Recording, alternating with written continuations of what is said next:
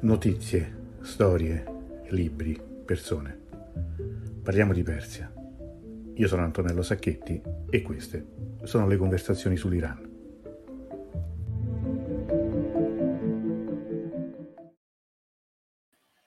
Buonasera, bentornati qui alle conversazioni sull'Iran. Questa è la prima diretta di questa settimana. Non, eh, non ne abbiamo moltissime in programma nei prossimi giorni, ma comunque eh, sono giorni ovviamente anche di lavoro sotto traccia, comunque di lavoro per, ovviamente per prepararci per queste occasioni, anche perché questa sera, come, come già il titolo insomma lo preannuncia, ce n'è per tutti, ce n'è per tutti ovviamente in senso buono, eh, non, è, non, è, nulla di minaccioso per carità. Buonasera Vera, buonasera a tutti gli amici che si stanno collegando, piano piano insomma aspettiamo un po' tutti quanti. Francesco, buonasera. Allora, io come vedete qui sotto sta scorrendo il banner con l'hashtag gioco con di Rus, perché questa sera dopo un po' di serie mi sembra anche giusto riprendere le sane abitudini, non giochiamo eh, di venerdì quando, come abbiamo fatto sempre, oggi giochiamo di martedì, ma insomma credo che non ci siano grandi eh, differenze per voi, almeno spero. Quindi eh, giocate pure, cominciate a scrivere così raccogliamo eh, gli hashtag e quindi concorrenti per l'estrazione che faremo chiusura, chiusura di trasmissione. Buonasera a tutti, Stefano, Antonella, Iaco, Franco, eccetera, eccetera, eccetera. Questa sera si vince una cosa particolare, cioè vi regalerò un ebook. L'ebook in questione è un ebook in inglese, ma insomma eh, credo che non sia un problema. È un libro che parla del movimento verde, dell'onda verde cosiddetta. Ricorderete ovviamente il fenomeno del 2009 che seguì le contestatissime elezioni che portarono alla riconferma di, di Nejad allora e furono un movimento di, di, di contestazione e di, anche di mobilitazione molto importante. Questo è un libro che diciamo, affronta in maniera scientifica, quindi insomma spero che, che sia gradito come premio per chi, per chi, giocherà, per le persone che giocheranno, che stanno cominciando a scrivere l'hashtag gioco con Dirus. Vi faccio rivedere il, eh, il titolo di questo, di questo libro. Ovviamente avrete un PDF. Allora, allora, allora, mentre vedo un po' di amici si stanno aggiungendo alla, così, alla serata, noi avevamo in programma, cioè io avevo in programma una serie di collegamenti questa sera, uno è confermato, lo avremo a metà eh, serata, diciamo tra circa una mezz'ora, eh, sarà un ospite che già conoscete, ma torna per parlare di, di qualcosa che, che, è avvenuto, anzi che non è avvenuto, perché come diceva il sottotitolo di questa serata, parleremo di cose successe nelle ultime settimane, anche di cose che non sono successe, ma che sono state raccontate come tali, come se fossero successe. Però, prima di entrare nel vivo di tutte le questioni, io ci tengo a, così, a ricordare i prossimi appuntamenti.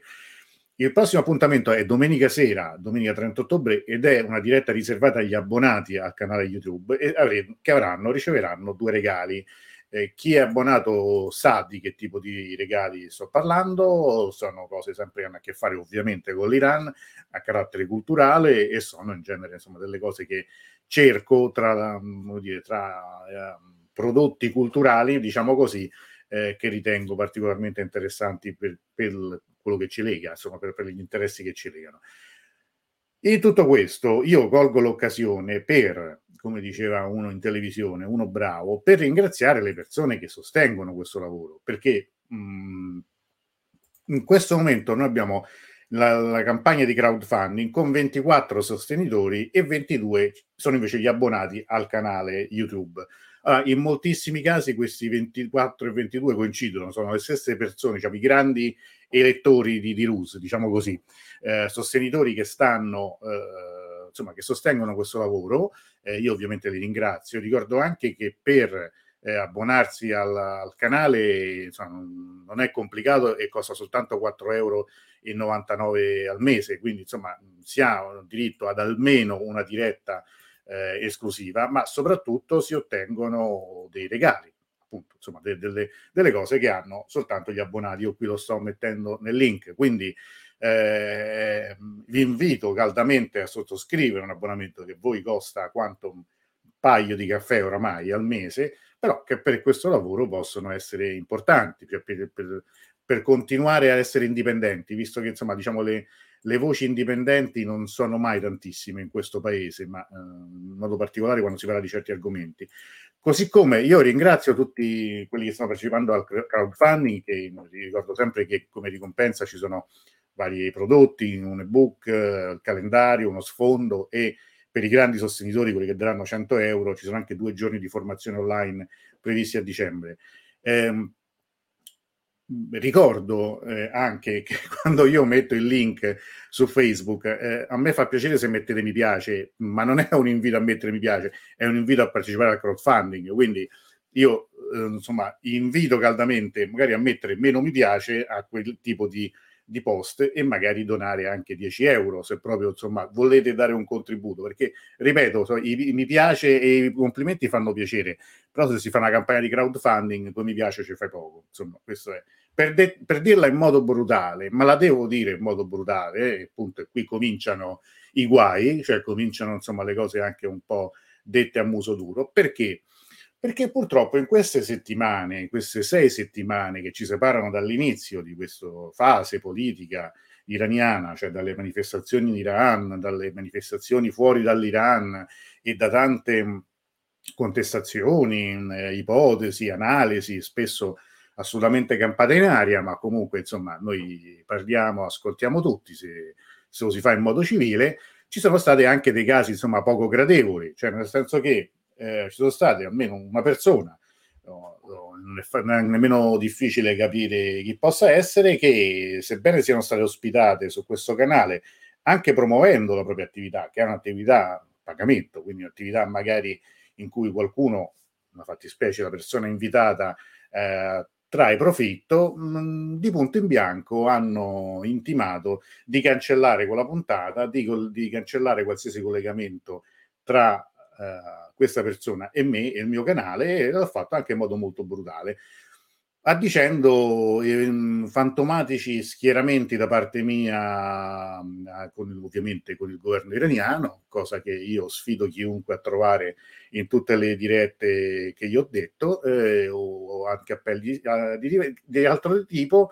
Ma qui torniamo a un altro punto, a un altro, un altro passaggio che mi duole insomma sottolineare, cioè gli imbecilli non hanno latitudine e non hanno nazionalità. Quindi anche qui, insomma, diciamo, in Italia non ci facciamo mancare nulla, quindi qualche genio di importazione anche, diciamo, dalla madrepatria per, persiana non manca.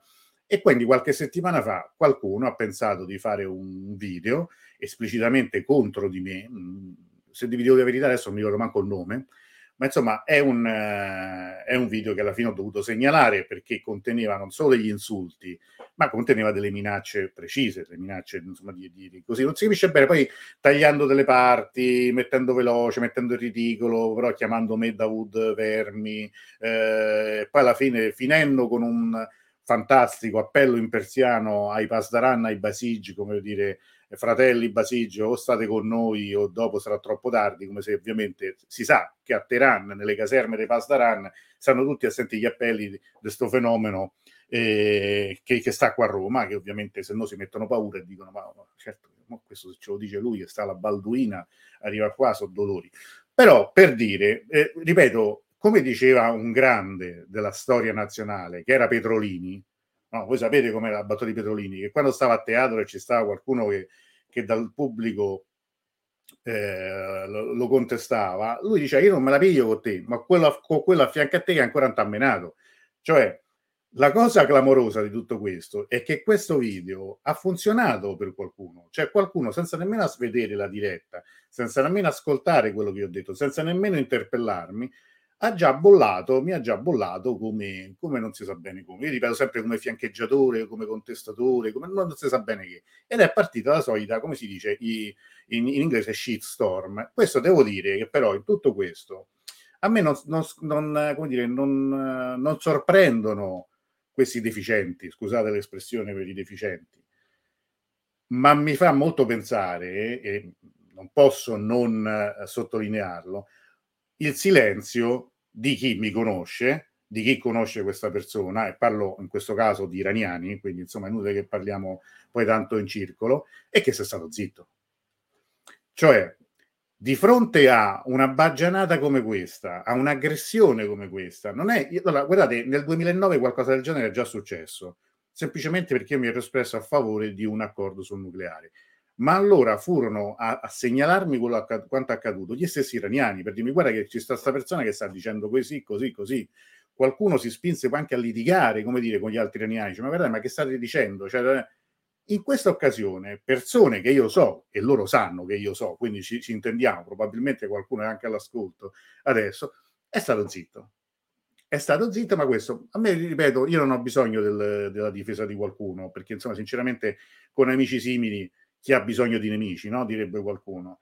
Ma dice molto del clima di intimidazione che si respira oggi nella diaspora iraniana, diciamo in questo mondo così diverso, enorme, e poliforme che è chiamato la diaspora iraniana. Cioè che molti iraniani in questa situazione hanno paura ad esprimersi e magari anche ad avere posizioni indipendenti o di dubbio o anche di semplice analisi, perché basta un nulla, ma veramente un nulla, per essere additati al pubblico ludibrio. Allora, io, eh, voi sapete che ci sono eh, persone con cui io discuto, parlo, mi incazzo, parlo, ci, ci chiariamo, e va bene, questo sta nella, nella normale eh, dialettica come dire, politica delle persone, della vita, va bene tutto. Ma io noto come anche persone che stimo eh, ultimamente abbiano bisogno di prendersela con qualcuno. E questo qualcuno non è il, eh, come dire, è la guida, è Khamenei, è Raisi, sono i Pasdaran, no, in genere avviene quello che avveniva, perdonate il paragone forse un po' pesante, ma è così, negli anni di piombo, quando non ce la si prendeva con eh, il, l'avversario frontalmente, ma si colpivano tutti quegli elementi che cercavano il dialogo, che cercavano una soluzione, un compromesso o comunque perlomeno una reciproca conoscenza, no? È stata così. Quindi chi era a favore del dialogo, del dialogo veniva colpito. In questo caso non colpiscono ancora, ancora, però attenzione, sono successi degli episodi abbastanza pesanti, fisicamente, ma colpiscono in modo digitale. Io ho parlato chiaramente di squadrismo digitale, cioè basta che semplicemente che qualcuno dica, e io sono tra questi, che secondo me in Iran non è in corso una rivoluzione, forse non lo è ancora in corso, ma se io, da persona che un po' di storia la conosce, un po' di storia dell'Iran la conosce, un po' di Iran lo conosce, se io dovessi dire che questa è una rivoluzione, probabilmente allora io non ho mai capito che cos'è una rivoluzione, forse però magari studiare un po' di storia e di scienze politiche farebbe bene un po' a tutti prima di avventurarsi in analisi di questo tipo.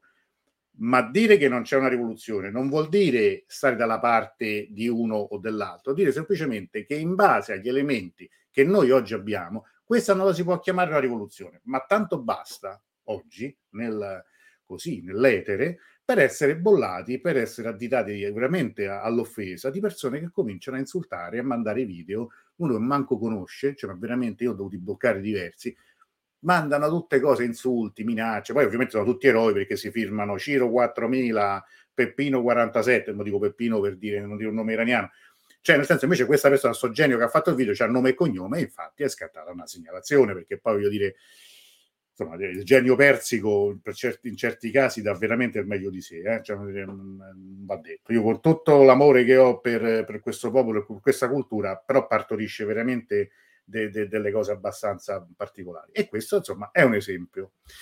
E arriviamo un pochino a trattare un po' i fatti, perché sennò poi di, che parliamo? Perché quello che eh, io ho notato è che questa serie di eventi che da sei settimane ci sono, sono seguiti dalla morte di Masa Amini, sulla quale ci siamo espressi, poi abbiamo dedicato una diretta, anzi due, in cui sono piovute um, critiche di tutti i tipi, perché qualcuno mi ha addirittura detto non ero abbastanza scandalizzato da quello che era successo. Quindi c'è, ovviamente c'è un termometro, c'è qualcosa che si misura. Se tu sei abbastanza come dire, scandalizzato o, o com, come dire eh, indignato, c'è un termometro dell'indignazione, va bene, altrimenti qualcun altro decide qual è la, la gradazione sotto la quale ovviamente non hai diritto di parola.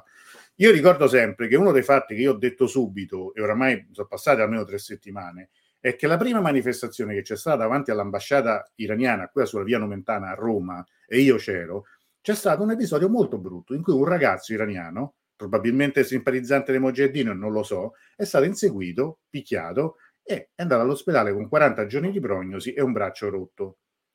Ora, a me poi qualcuno in questo video si diceva qualcuno, no, ma non era successo niente, eh, stai zitto, la democrazia e poi dire stai zitto, è fantastico, no? un grande esempio di democrazia. Comunque uno è stato menato, uno è stato picchiato. Vabbè. In, in, negli Stati Uniti una giornalista eh, irano-americana che vive da tanti anni negli Stati Uniti, che tratta di Iran, qualche giorno fa ha ricevuto minacce, una, una sua conferenza è stata annullata perché c'era un allarme per un possibile attentato addirittura. Ecco, questo è il clima che si respira nella diaspora.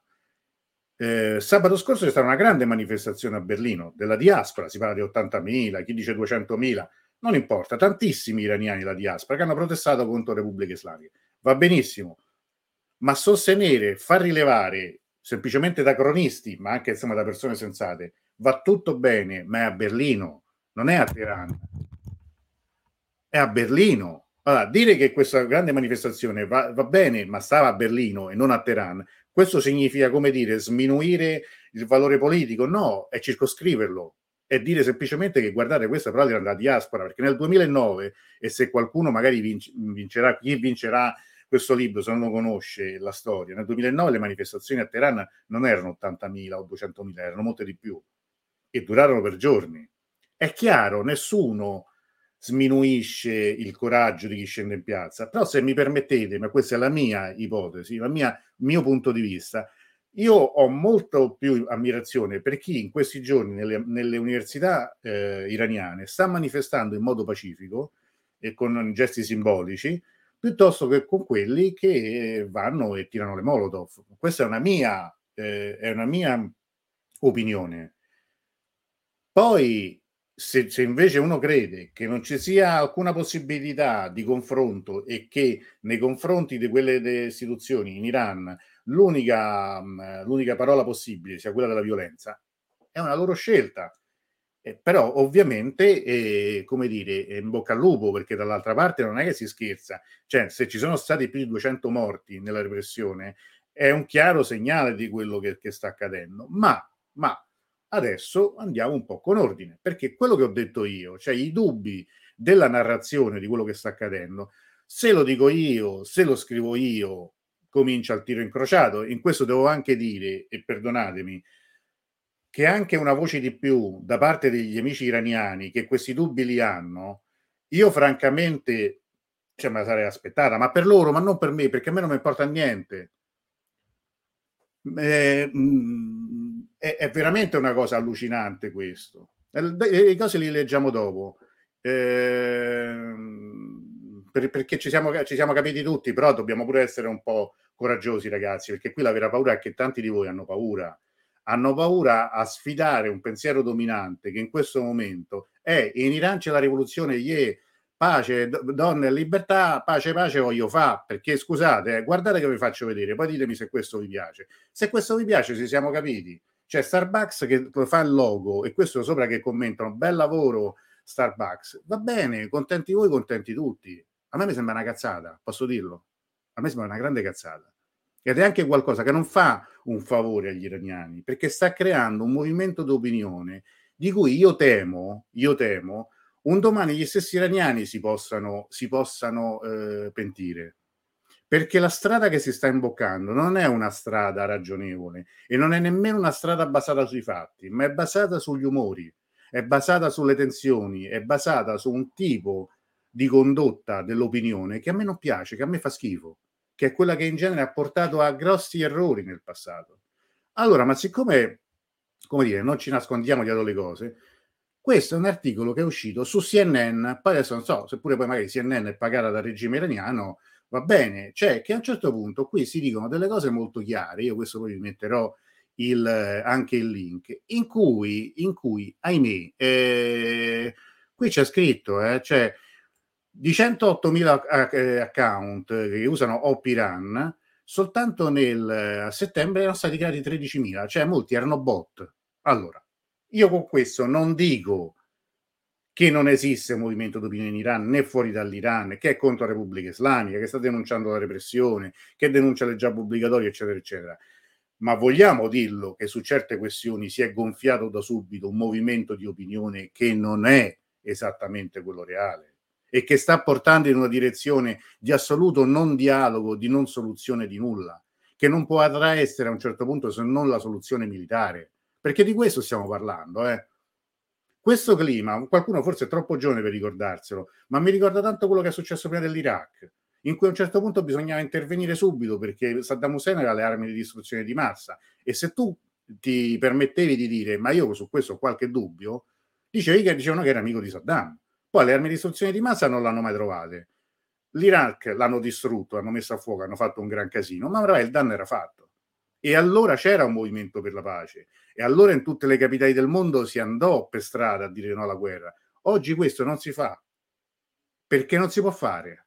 Perché se tu pure minimamente dici io sono per la pace pure per quello che riguarda l'Ucraina e la Russia, sono sei mesi che ti danno il putiniano, sono sei mesi che ti dicono che sei filo russo. Cioè, poi è bello che a me, che uno dei primi titoli che ho fatto nella mia carriera, diciamo, da ufficio stampa, fu contro Putin quando era l'Amnesty International e lo titolai proprio Putin era delitto senza castigo. Me lo ricordo ancora che il manifesto poi lo riprese paro paro.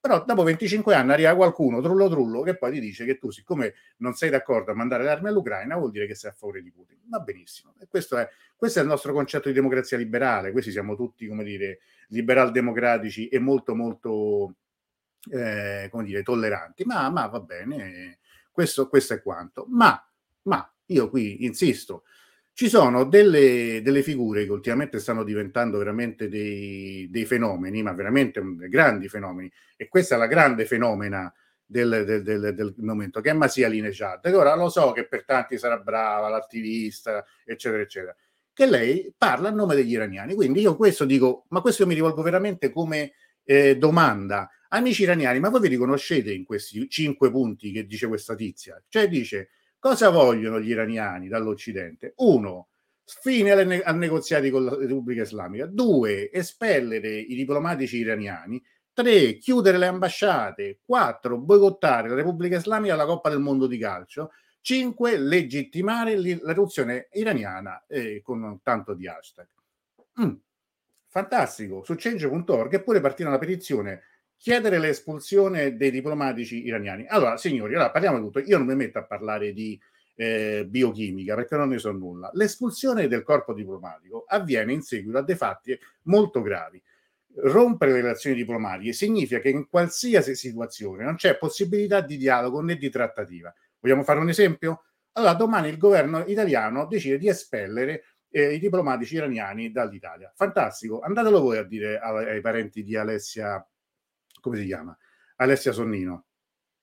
Ma, ma, cioè, ma, ma, secondo me questa è una. Scusate, non mi ricordo come si chiama. Se, mi ricordo che ha un nome ebraico eh, di Roma, tipico romano, ma non mi ricordo. La ragazza, insomma, la tizia che, sta, che è arrestata. No, Piperno, scusatemi. Scusate, sono due nomi tipicamente romani della comunità ebraica. Andate voi a dire chi o chi trattano? Con nessuno. È così, perché siccome c'è, noi non ci riconosciamo in quello che sta facendo la Repubblica Islamica, noi decidiamo l'espulsione dei diplomatici. Allora non, perché non fare lo stesso con l'Arabia Saudita? Perché non farlo con la Russia? Perché non farlo con tutti? Penso che non avremo più relazioni diplomatiche con nessuno. Chiudere le ambasciate, fantastico ancora. Ci metteremo altri 40 anni per fare un'altra qualsiasi tipo di dialogo. Interrompere le trattative. Cioè, scusate, eh, ma adesso io oggi qua ne ho letta una fantastica, che secondo me poi veramente, come dire, a qualcuno l'insuccesso ha dato alla testa, come diceva Flaiano sempre questo genio della Masia Lineggiato dice per favore firmate la petizione per chiedere la rimozione del inviato speciale Robert Malley, che è quello che sta trattando con l'Iran, perché lui dice dai suoi tweet si emerge che lui non cioè, c'è una non c'è una totale mancanza di empatia con gli iraniani, ovviamente gli iraniani sono quelli che stanno fuori dall'Iran, non quelli che stanno dentro. Lui ha una, una come dire, rappresenta in modo distorto la, la, la, la, rivolta iraniana e cerca un accordo nucleare con un regime che, che manda armi a Putin fantastico. E Abbas Milani, che era una persona che io sinceramente ho seguito, anche se dal vivo l'ho sentito, è una noia mortale, quindi era meglio leggerlo che ascoltarlo perché si rischiava veramente una paresi per noia. Qui dice che il problema con questo signore che fa l'inviato non è la sua dire, ricostruzione non, ehm, non giusta del movimento guidato dalle donne, eccetera, eccetera. È il problema che lui eh, non riconosce, distorce la natura del regime e il suo programma nucleare. È ostaggio eh, uno, preso dal regime, come dire, dal regime che brutalizza il popolo e che non è un partner affidabile per, per, per, per eh, qualsiasi tipo di accordo. O Abbas, buongiorno, ma dall'accordo si è ritirato l'America, mica l'Iran. Ma dove vivi? Nel 2018 è stato Trump che dopo che la IEA aveva certificato per 14 volte che l'Iran allora stava eh, rispettando i termini dell'accordo, sono stati gli Stati Uniti che se ne sono andati. Perché non sono rimasti dentro? Ma adesso è l'Iran che è inaffidabile come parte di un negoziato. Cioè, voi vi rendete conto di quello che si sta dicendo? Gli iraniani da fuori e molti italiani sostengono la rottura del dialogo, del, dell'accordo sul nucleare qualcuno addirittura dice, genio, ma proprio un genio, non si possono togliere le sanzioni adesso perché li stanno brutalizzando. Fantastico, ma l'Iran sono 40 anni che sta sotto sanzioni, oh bello, ma, ma è studiata un po' di storia. Cioè, quindi dice, dice no, ancora non dicono l'attacco militare, ma vedrete che ci arriveranno. Vedrete che tra poco ci sarà qualche elemento per cui una guerra, un attacco, un raid sull'Iran sarà non giustificabile, ma sarà richiesto. Lo faranno passare come una richiesta degli iraniani, così come hanno fatto passare in questi giorni una notizia che notizia non era, che cioè erano gli iraniani a chiedere che la loro nazionale di calcio non andasse al mondiale. Ma questa è una cosa che non sta né in cielo né in terra perché nessuno nella nazionale di calcio l'ha chiesto. C'è una petizione che sempre ha fatto la, la fenomena che chiede Francesco, parla da Washington o da New York, non mi ricordo, comunque la linea JAD, piaccia o non piaccia, è stipendiata da Voice of America, che comunque è un organo di informazione del governo americano. Ecco, la, le voci indipendenti sono queste. Vi stanno bene? A voi iraniani stanno bene? Se stanno bene a voi, però poi domani non venite a dire che siete contro la guerra all'Iran, perché guardate che questo è il percorso che stanno istradando, che lo stanno mettendo su quella scia. Io metto un altro elemento perché poi tanto insomma siamo qua. Io le cose le sto esponendo, ma le so tenute e ripeto, non c'è stato nessuno delle persone che anche seguono, che magari sono venute anche qua a presentare i loro lavori, nemmeno a dire una parola pubblica di difesa di quel lavoro che uno sta facendo. Sono scappati tutti. Va benissimo, va benissimo. Infatti, io per questo dico che d'ora in poi, in questo spazio, chi deve venire a promuovere qualcosa paga. Perché che io ospito, preparo, magari il libro o la cosa me la compro pure con i soldi miei e poi dopo qualcuno viene a dire che qualcuno che, che dice no, io con te non voglio più niente a che fare. Piacere, cioè io non ho bisogno di voi. E però non ci si comporta manco così. A Roma si dice fare i sorci, mi sembra che dei sorci ne stanno tanti. Allora, questo, questo Francesco, adesso parleremo, parleremo di questo con, col prossimo ospite che se mi sta sentendo adesso invito a collegarsi. Ma io prima volevo far vedere una cosa, perché, perché? Perché ci sono poi chi segue le, dire, i fatti in Iran di quello che sta avvenendo da allora, che non è che per forza bisogna essere, come dire, eh, una visione per cui se si dice che c'è la rivoluzione, non si dice che non c'è una rivoluzione, o è bianco e nero. Capisco che, insomma, come dire, essere manichei è qualcosa che ha molto a che fare con l'essere iraniani, però io non lo sono, quindi comunque non mi piace questa impostazione.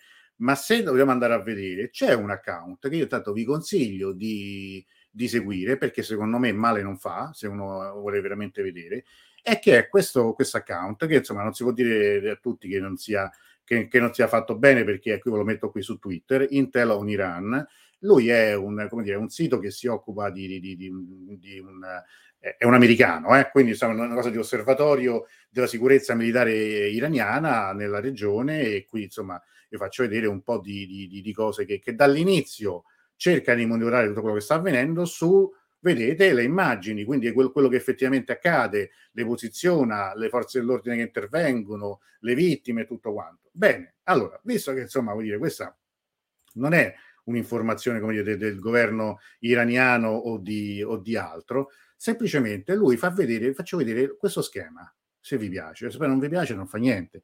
Questi sono gli elementi che dal 16 settembre ad oggi sono gli elementi, diciamo, di partecipazione alle proteste. Allora, il picco più alto, che è stato nei giorni immediatamente successivi, di 5.218 persone. Adesso, eh, amici cari, amici belli, ma secondo voi questi sono, sono numeri che possono dire che c'è una guerra civile in Iran? Che c'è una rivoluzione in corso? Sono numeri importanti, ma soprattutto, non lo dico io che sta accadendo qualcosa di grave, lo dice il governo stesso iraniano.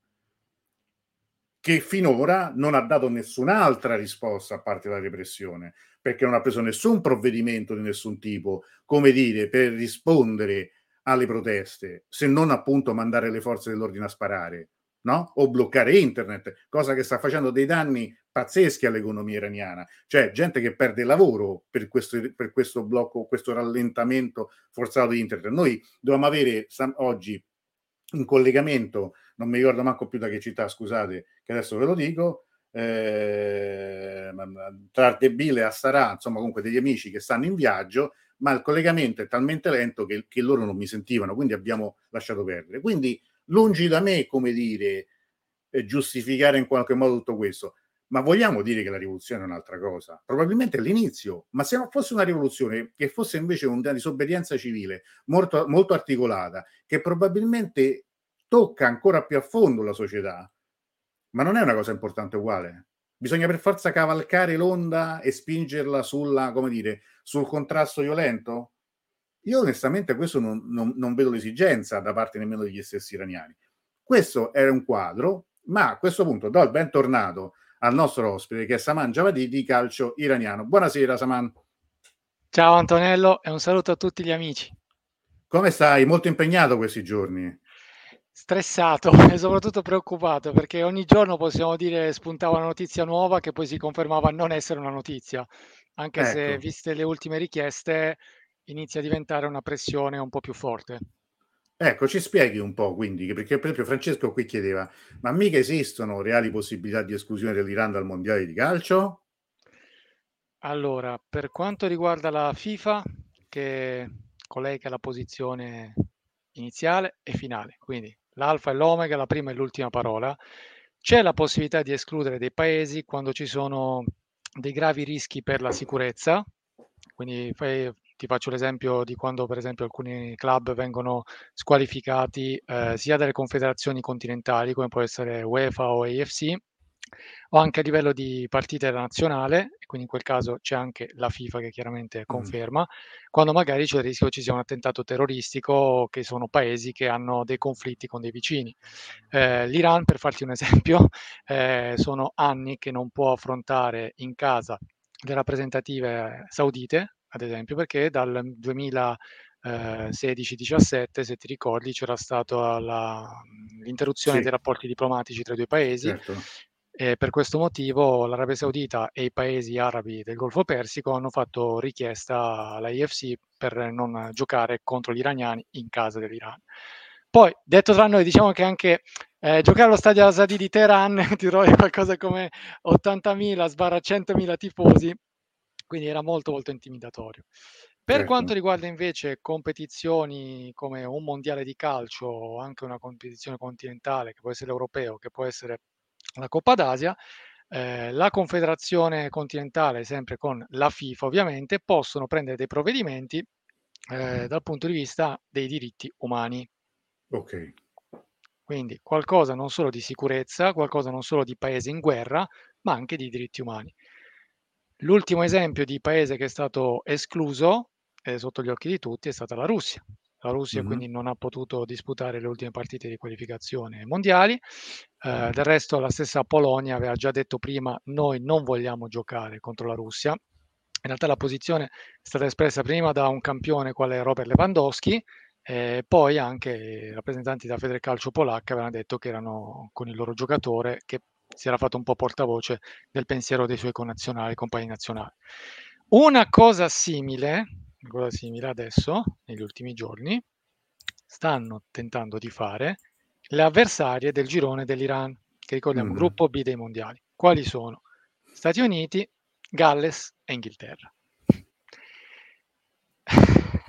Eh, cioè, questo è come fece una volta Carletto Mazzone, una sì, famosa partita con la Juve fece proprio così, cioè dopo l'espulsione, non mi ricordo di chi, poi alla fine la vinse la Roma quella partita, però fu fantastico quel gesto, Carletto, Mazzone non si smetteva mai. Cioè, si è diffuso quel gesto. Eh? Sì, sì, non è affatto casuale, perché poi vedi, il mondiale inizia tra poco. Tra pochissimi giorni novembre. in pratica. Veramente, siamo, siamo agli sgoccioli. Eh, un provvedimento di questo tipo eh, sarebbe da una parte credo che sia un po' difficile da contestare questa affermazione, ma credo che da una parte sarebbe nettamente politico e da un'altra parte sarebbe, passatemi il termine, eh, destabilizzante. Eh, diritti umani. Ma infatti... allora, su questo tema allora, che solleva Francesco Ferrandi, allora, in questi giorni ne abbiamo parlato tanto. Eh, qualche giorno fa, e ne approfitto per ringraziarli, gli amici di calciomercato.it mi hanno dato la possibilità di eh, commentare quella che era stata data come news di una autorichiesta della nazionale iraniana proveniente dall'Iran di esclusione dell'Iran dai mondiali, cosa che invece non era così. Ecco, perché, diciamo perché insomma. Eh. Allora, non è che gli iraniani la nazionale iraniana, la Federcalcio iraniana, 80 milioni di iraniani ti vengono a dire escludeteci, vi prego, dai mondiali di calcio che si giocano in Qatar, che di fronte a casa nostra per violazioni di diritti umani. No, questa richiesta non è stata presentata dall'interno dell'Iran e da nessun organo che sia sportivo, che sia la Federcalcio e men che meno eh, un partito un gruppo politico. Ok? Non, è, non proviene dall'Iran questa richiesta. Qualche giorno fa un gruppo di dissidenti eh, politici che non è in Iran e principalmente negli Stati Uniti ha eh, inviato questa lettera firmata da, in totale sono 150, okay? la prima firmataria si chiama Masi Alinejad, lei è negli Stati Uniti, ufficialmente una giornalista, eh, era in Iran, ha lavorato in Iran e poi è scappata. Ok? E lei molto attiva su Twitter, lei è la promotrice eh, del canale Twitter Open Stadiums, che eh, di suo ha un obiettivo molto importante e che eh, credo che sia da tutti condivisibile, cioè che le donne iraniane possano accedere allo stadio liberamente, così come possono farlo gli uomini. Mm-hmm. Open Stadiums in questi anni è stata molto attiva, ha scritto diverse volte alla FIFA, anche ha presentato diverse manifestazioni in diversi paesi, non solo negli Stati Uniti, è stata una pressione che è stata utile perché la FIFA poi ha in un paio di occasioni eh, manifestato i suoi richiami, che solitamente sono richiami privati, cioè mando una lettera al presidente della Federcalcio oppure incontro il presidente della Federcalcio e gli dico, senti, qua non puoi continuare a escludere le donne dall'accesso allo stadio, cioè non funziona così. Sulla base di cosa? Perché non c'è una legge in Iran che vieti l'accesso delle donne allo stadio. Chiariamo questa cosa. Non esiste questa legge. Semplicemente non ti fanno entrare. Finalmente, dopo diverse pressioni, che sono non grazie a Open Stadiums, Open Stadiums ha fatto sicuramente anche il suo, fuori, però fuori. Dentro l'Iran sono stati gli stessi calciatori iraniani che in diverse occasioni nelle interviste alla TV di Stato, che tu sai benissimo che la TV di Stato è molto molto censurata, è molto certo. molto cauta, certo, perché certe cose, attenti. paradossalmente tu certe cose le puoi dire nei canali privati iraniani, che siano su internet per esempio, ed è perfettamente legittima la cosa se tu affronti certi temi, se lo dici a TV di Stato invece puoi rischiare una sanzione. Sono dolori. Sì. Sono dolori. È un po', mm, chiamiamolo, una paura della trasgressione, un paura del tabù, uh-huh. cioè è qualcosa anche curioso anche dal punto di vista psicologico, perché io su Apparat posso dire delle cose, i video li puoi trovare, non è che vengono rimossi, ma sulla sedosima no, non le devo dire. Quindi ti fa anche capire. Vabbè, ma questo sono, è, cla- è, classico no, anche del... Cioè quando per esempio si parla anche della segregazione sessuale no, in Iran, io faccio sempre questo esempio, che quando entri in aeroporto il controllo al metal detector lo fai separato per sessi, poi però in aereo capiti dove capiti, quindi non è, cioè, così come se, cioè, è, è, è, una cosa paradossale perché poi invece c'è questa distinzione, no? per cui a volte vedi le coppie, magari anche anziane, no? io ho portato anche delle coppie di turisti che oddio si separano, poi però in aereo stanno vicini, quindi non ha nessun senso tutto questo, però è così. Eh, difatti sono contraddizioni, lo vedi, mm, qualcosa che poi, vabbè, un sociologo, un antropologo, uno psicologo potrebbero spiegarci molto meglio queste cose, però per tornare al punto principale sono stati gli stessi calciatori che hanno dichiarato nelle interviste, non una ma più volte, anche con il loro post sui social, vorremmo tanto che allo stadio potessero venire le nostre mamme, le nostre sorelle, le donne iraniane.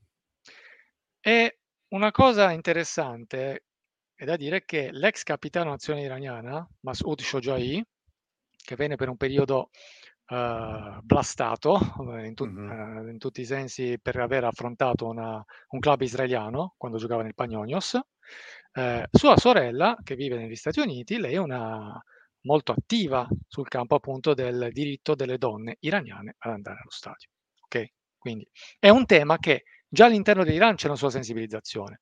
E negli ultimi tempi, finalmente, ti dico, stiamo parlando di agosto-settembre, c'erano i ticket elettronici in vendita, uomini eh, così come donne, senza nessuna raccomandazione, come era venuto qualche anno fa, che era un gruppo ristretto, che erano parenti di giocatori o magari Iran-Cambogia 15 a 0 come finì una cosa, una cosa del povera Cambogia. Io penso, penso, sempre a quei poveri cambogiani che andarono a fare da vittime sacrificati quella sì, partita quel, però, quel giorno credo che potevi portargli non voglio azzardarmi il Brasile ma anche una nazionale diciamo più forte della Cambogia gli iraniani avrebbero dato proprio tutto il sangue sì, sì, per poter tra l'altro fu molto bella anche la scena che alla fine i giocatori andarono a portare dei fiori nel settore che ospitale donna cioè era un chiaro come dire dimostrazione no, di appoggio a quella causa. Insomma, mi sembra evidente come, come, come, atteggiamento da parte della nazionale. È stato poi un grande passo avanti, poi questo appunto di poter finalmente andare allo stadio comprando il ticket online come tutti gli altri. È successo una notizia che in realtà è passata molto sottotono, se ci fai caso, non è stata rilanciata come il donne rimaste fuori o bruttissimo episodio che è avvenuto nel 2019 della ragazza tifosa dell'Esterlol che si è data a fuoco. Sì, eh, perché, Doctaria B. Sì, la ragazza blu, basta, diceva basta perché non possiamo andare allo stadio. Ecco, finalmente le donne potevano entrare allo stadio. Poi cosa è successo? È successo quello che tutti abbiamo visto nell'ultimo mese, domani saranno i 40 giorni dalla morte di Massa Amini. E il CLE 40 giorni sono importanti certo. nell'Islam eh, fatto che, perché eh, noi abbiamo il trigesimo, lì ci sono i 40 giorni. Ok? Quindi si prevede qualcosa di molto grosso per domani per strada, perché no, non è una data che passa inosservata. La rivoluzione del 79 fu scandita da questi intervalli di 40 giorni, almeno nella prima fase. Quindi sì, perché puntualmente erano persone che erano scese in piazza a manifestare, erano finite sotto il fuoco dell'esercito mandato dallo Shah e quindi chiaramente ogni 40 giorni che ricorreva la caduta dei manifestanti si manifestava nuovamente e nuovamente si veniva colpiti, c'erano altri caduti e non finiva mai, cioè è andata avanti in questo modo, soprattutto nel 79. Ci sono le testimonianze certo. anche per iscritto di osservatori stranieri, giornalisti stranieri, certo. non è una cosa soltanto di voce e voce. No, no, Shan Shah di Kapuscinski fu, credo, è uno dei testi degli libri che racconta benissimo questa prima fase, che, che perlomeno la prima fase da gennaio a giugno si svolse esattamente così. Sì. Quindi il tema principale di questa richiesta da parte dei dissidenti politici è che le donne non possono entrare allo stadio. Quindi questo è uno dei primi temi appunto che affrontano, che, che richiamano come causa di esclusione dell'Iran dai mondiali. Poi chiaramente parlano più in generale di violazioni dei diritti umani. Il termine utilizzato è un termine forte, regime brutale. Quindi quello che si cerca di ottenere dalla FIFA è qualcosa che nello, nel suo statuto la FIFA eh, lo, lo, lo, cita, lo chiama, che appunto che in caso di violazioni dei diritti umani la FIFA può decidere di escludere un paese. Ora, chi ha commentato dice sì, ma allora Qatar, Arabia Saudita, il discorso è molto ampio perché eh, non si tratta soltanto di come vengono trattate le donne, qua adesso si parla anche della guerra. C'è una guerra in Europa ed è per questo motivo che la Russia è stata esclusa. La Russia è stata esclusa, l'Ucraina non è stata esclusa. L'Ucraina non si è qualificata perché ha perso lo spareggio con il Galles, perché altrimenti sarebbe entrata proprio nel girone dell'Iran. Era perfetto, ma infatti io, io, prevedo qualche sorpresa di questo tipo, guarda, perché sarebbe uno spot eh, fantastico per l'Ucraina, cioè di, di togliere l'Iran e metterci l'Ucraina con buona pace dei nostri ben pensanti. Io, guarda, se dovessi scommettere 10 euro, scommetterei che alla fine l'Iran lo faranno fuori, con qualche motivazione astrusa, ma potrebbe accadere. A questo punto mi aspetto di tutto, guarda, mi aspetto veramente di tutto. Aspettarsi tutto è sempre la cosa più saggia perché così ecco. almeno uno non, non, non casca dal pero, dice tutto è possibile Però nelle ultime 48 ore è stato un susseguirsi di pressioni per chiedere l'esclusione dell'Iran dai mondiali. Chi l'ha presentato? Allora, oltre a questa richiesta che aveva fatto Marziali Nejod col gruppo dei dissidenti politici, quindi di 150 che hanno firmato la lettera. Questa lettera poi una settimana fa si è trasformata in un uh, ricorso, se possiamo chiamarlo così, presentato alla FIFA. Eh, si sono appoggiati a uno studio legale spagnolo di diritto sportivo, quello di Juan Crespo, che è uno dei più quotati di tutto mm-hmm. il mondo.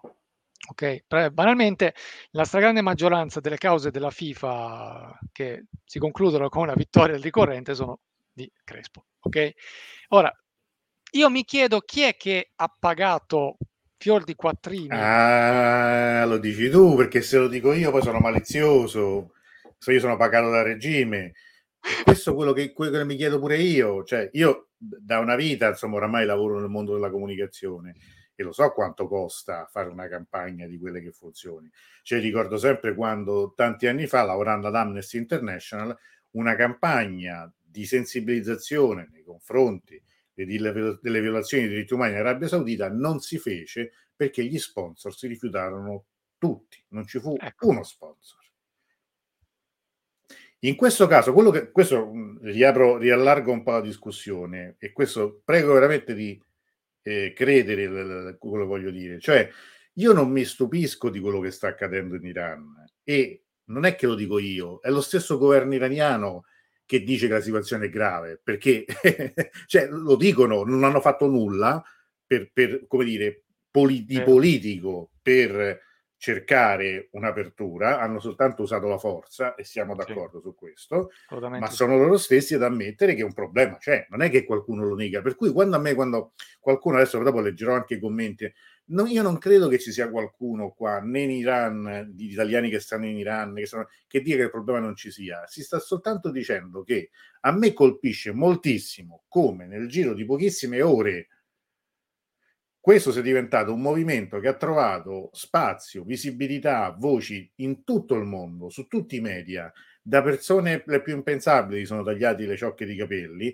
a manifestazioni praticamente settimanali, se non addirittura quotidiane, quando in altri momenti è stato difficilissimo invece parlare di certe cose. Cioè, se non fosse stato adesso, ma quello che è successo tre anni fa, senza andare troppo indietro, quando certo. nel novembre 2019 il paese per una settimana fu fuori dal mondo, cioè internet completamente chiuso e le vittime, pure non sappiamo ancora quante furono, non ci fu nemmeno lontanamente un qualcosa di paragonabile a questo, cioè l'attenzione dei media in Occidente fu eh, scarsissima e si finì lì. Qui invece da subito, da subito e perdonatemi, ma non può non essere organizzata. Non mi venite a dire che è una cosa spontanea, perché quando si organizzano manifestazioni in tutto il mondo con lo stesso logo, con lo stesso tipo di comunicazione, con gli stessi slogan, è, è ovvio che ci deve essere un supporto esterno, perché altrimenti non ce la fai. Certo.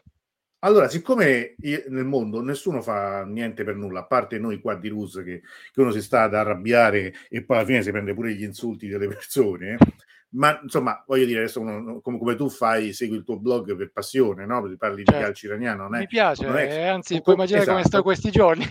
esatto, a parte poi diventano motivi di stress incredibili. Allora, non è che improvvisamente chi è che paga lo studio Crespo dov'è? a Madrid, non so, insomma, in Spagna. Sì, e poi sono chi tanti è... soldi, non, eh. non, scherziamo, cioè viene pagato dai club, non è che viene pagato dagli ultimi club del mondo, so, perché poi fai un ricorso tu presso il TAS CAS di Losanna, non, non, è una cosa in cui si scherza, anzi, intanto non è che tutti trattino il diritto sportivo, non è che tutti lo trattino in maniera multilingue e non è che tu possa fare ricorsi presso la FIFA così. Cioè, un conto fare l'arbitrato dello sport nel tuo paese, un'altra cosa è farlo in quello internazionale. Eh, dai, Devi essere no, veramente grosso. E poi tutto questo si, si, lega, ed è una cosa che questa mi mette veramente paura. Cioè, a voci come quella che ho visto prima, no? Abbas Milani, cioè comunque storici, studiosi iraniani che vivono in America da molti anni, che quasi di colpo sono diventati tutti contrari a qualsiasi forma di dialogo con Teheran. Cioè, io ricordo che cioè, sulla questione nucleare allora, non è che bisogna essere, come dire, sostenitori di un, di un governo che neanche in patria ha tutta questa tutto questo successo. Io ricordo sempre che alle ultime elezioni è andato a votare manco il 40% in Iran e ci sono certo. gravi problemi interni proprio al sistema anche quando tu non vai armate. a votare vuol dire che non credi in quel che sistema non credi. un chiaro messaggio il, il, la Repubblica Islamica è in crisi come sistema da tanto tempo cioè io molto modestamente nel 2006 ho pubblicato il mio primo libro si chiama I ragazzi di Teheran e sottotitolo era I giovani in Iran e la crisi del regime quindi voglio dire non è che stiamo a parlare di un, di un fenomeno di adesso è una cosa che oramai dire, investe anche più generazioni, no? Ah, a un conto è parlarne, ma in tutto questo, di colpo, quello che ieri sembrava un, un'ipotesi percorribile e anzi auspicabile da molti, quella del dialogo per arrivare perlomeno a una normalizzazione dei rapporti internazionali, oggi è vista come una, un cedimento nei confronti di Teheran e chi ieri era a favore dell'accordo adesso tuona contro. A me questo mette paura perché quando le cose cambiano in modo così repentino, vuol dire che sotto ci sono dei movimenti che hanno già un obiettivo. E io purtroppo, ripeto, l'ho già visto questo, questo lavoro. Cioè l'ho già visto nel 2003 con Saddam Hussein, l'ho già visto nel, per il Kosovo, l'ho già visto in, altri, in altre occasioni, in cui la tentazione dell'atto di forza che in qualche modo dice, eh, ma sono loro che ci hanno chiesto, perché oggi si inventano che, che sono gli iraniani che, che vogliono l'esclusione del, del, del, della nazionale di calcio dal mondiale. Domani diranno che sono gli stessi iraniani che vogliono un attacco perché così finalmente il regime cade. No, questo è terribile perché se tu dovessi dirlo a un iraniano che vive in Iran, la prima cosa che direbbe chi sta fuori dall'Iran deve stare con la bocca chiusa perché non sa che vuol dire vivere nel paese, non sa che vuol dire sopravvivere anzi nel paese e quindi statevene in Europa, statevene in America, ma per piacere non venite a dirci quello che dobbiamo fare, quello che è meglio per noi. Questo ti dico, mi è stato anche detto senza aver avanzato proposte, opinioni, semplicemente hanno messo le mani avanti, a volte amici parlando hanno detto qua tutti parlano dell'Iran, ma è molto comodo per chi sta fuori dall'Iran dire quello Infatti. che vogliono e quello che è meglio per gli iraniani. Finora queste manifestazioni sono state degli iraniani. Chi è sceso in piazza indignato e ha detto basta sono stati gli iraniani. Nessuno ha pilotato dall'esterno e nessuno. E dopo, quando hanno visto e che quella cosa è andata avanti, che si inizia a salire, si inizia a vedere che può essere no, può essere una vittoria, allora si vuole salire sul carro del vincitore. Eh certo. Per quanto riguarda il calcio, è andata così. Prima è arrivata questa lettera con questo ricorso alla FIFA. Doveva esserci il Consiglio FIFA domenica scorsa. Il Consiglio FIFA era a Auckland, Nuova Zelanda, dove poi c'è stato il sorteggio nel campionato del mondo femminile che si disputerà l'anno prossimo.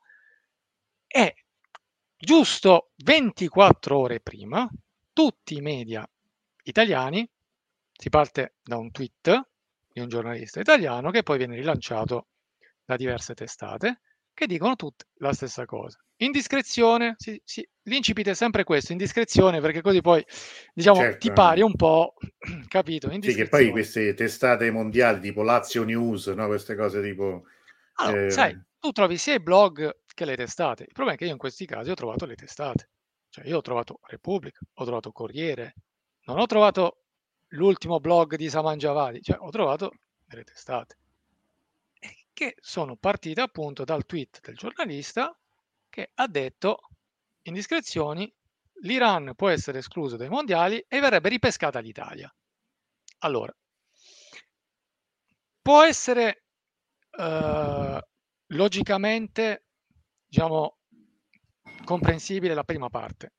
L'esclusione dell'Iran dai mondiali perché? Perché abbiamo detto prima, la FIFA può per problemi di sicurezza nazionale, internazionale, violazioni dei diritti umani, prendere a suo insindacabile giudizio la decisione di escludere un paese oppure di limitarne la partecipazione alle competizioni.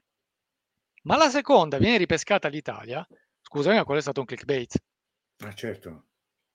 Tutti. No, no, ma quello è tutti così andare a cliccarci sopra.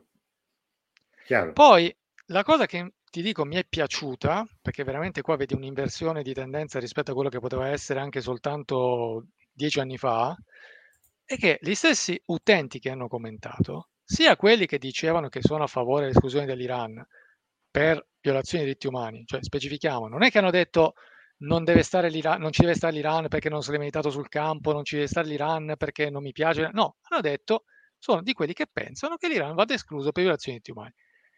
Ma c'è stato anche chi ha detto, scusate, come il commento di prima, non è che stiamo andando a giocare in Qatar, che non è che sia un paese campione di diritti umani, vi partecipano nazionali rappresentative di paesi che violano i diritti umani, eh, di che stiamo a parlare? Ma allora dovrebbero giocare solo in 4-5 il campionato del mondo, non solo in Qatar, ma in tutti i campionati del mondo. Okay? Ma tutti, tutti dicevano, scusate, ma perché deve essere ripescata l'Italia? L'Italia ha perso sul campo, non siamo riusciti ad andare a segno con la Macedonia del Nord, qualcuno già aveva detto al massimo dovrebbero passare gli Emirati Arabi, visto che erano nello stesso girone dell'Iran e che si sono classificati subito certo. dopo. Ok? Quindi poi, vabbè, qua lì vai a entrare nelle ipotesi e vabbè. Quindi questo è quello che è successo il 19 di eh, ottobre. Il 20 c'è stato il consiglio, a Auckland, poi con tanto di conferenza stampa che si può sempre vedere il video sul sito della FIFA, non si è parlato per niente dell'Iran, almeno tu sai al termine della conferenza stampa, se prendi una decisione, eh, subito eh, non è stato fatto. Infantino ha fatto un'altra cosa, ha fatto uh, una critica che secondo me è stata presa un po' sotto gamba dai media, che ha detto eh, noi richiamiamo diverse volte i paesi eh, per il tema della partecipazione delle donne nel mondo del calcio, in questo caso parliamo del campionato del mondo di calcio. Il nostro richiamo che finora viene fatto nei paesi dove vogliamo sensibilizzarli a un maggiore rispetto, diciamo a una maggiore attenzione, adesso lo facciamo invece nei confronti dei media, perché i media se lo possono scordare di offrirci diritti TV eh, in maniera nettamente inferiore rispetto a un campionato del mondo maschile. A volte, ha detto non sto scherzando, addirittura meno di, cent- di, un centesimo di quello che mi offri per il campionato del mondo maschile. Adesso ve lo diciamo da, fin da subito, no, non ci siamo a questo. Quindi questa cosa sono stati in pochi a parlarne. Si è parlato più del discorso del trasferimento dei giocatori eh, giovani, delle giovanili, eh, ma questo qua Infantino ha fatto già una premessa. Noi già richiamiamo i paesi sul tema delle donne e del calcio. E lui diverse volte è venuto a Teheran e ha incontrato non solo il presidente della Federcalcio, ma lui ha incontrato due presidenti della Repubblica, sia quello attuale, Raisi, sia quello precedente, Rouhani. E secondo voi che cosa gli ha detto il presidente della Repubblica e il presidente della FIFA? Gli ha detto o cambiate tendenza su come trattate le donne che non le fate entrare allo stadio e tutto il resto, oppure qua veramente possiamo escludervi. Cioè non è oggi, in passato già ci sono state più di, neanche una tirata d'orecchie, qualcosa di un po' più forte. La Federcalcio iraniana in passato è anche già stata sospesa per ingerenze della politica, leggi, Ministero dello Sport nella Federcalcio. Mm-hmm. Ha dovuto cambiare il suo statuto, questo non se ne parla, ma Federcalcio iraniano ha cambiato statuto l'anno scorso su precisa richiesta della FIFA, perché ha detto i vostri membri devono essere indipendenti dalla politica. Ed è poi questo che ha portato alle nuove elezioni della Federcalcio. Che cioè, ha raccontato tu qualche settimana fa, quindi prima... Quindi, questo è un po' per dire la situazione FIFA e Federcalcio iraniano. Quindi il 20 ottobre non c'è questa decisione e quindi tweet di delusione, ah, la FIFA non ha avuto coraggio, così. Sembrava che fosse finita, sembrava. Nelle ultime 48 ore cosa è successo? Prima ti trovi Repubblica, cioè io prima di andare a dormire, l'altra sera trovo l'articolo di Repubblica ritwittato dal medesimo giornalista che dice eh, ormai è tardi, la FIFA pare che abbia deciso di non decidere. Uh-huh. Questo è il tweet condividendo quale articolo? Un articolo Repubblica che ti dice che c'è ambasciatore Stati Uniti in Italia, perché all'inizio diceva così, ambasciatore Stati Uniti in Italia, è membro del Kennedy Center, ha chiesto al presidente della FIFA l'esclusione dell'Iran mondiale di calcio e il ripescaggio dell'Italia e che garantisce il massimo sostegno politico per l'accelerazione di tale processo. La cosa è fantastica anche perché in Italia eh, l'ambasciatore americano sono due anni che manca.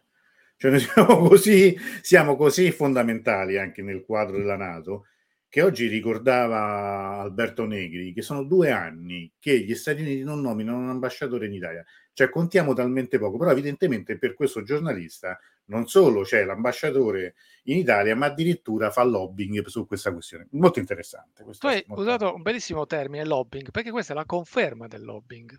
Qua veramente tu mi stai dicendo nero su bianco, stiamo facendo pressione e vi garantiamo il nostro sostegno politico per fare questa pressione. Cioè avete il nostro appoggio. Poi il mattino dopo mi sveglio e vedo che l'articolo era stato eh giustamente corretto. Non era ambasciatore degli Stati Uniti in Italia, era un diplomatico americano che ha accreditato presso le Nazioni Unite, se non mi ricordo male, per le questioni del Nicaragua. Quindi parliamo sempre di un diplomatico, ma che non è accreditato presso Sai, lo Stato italiano.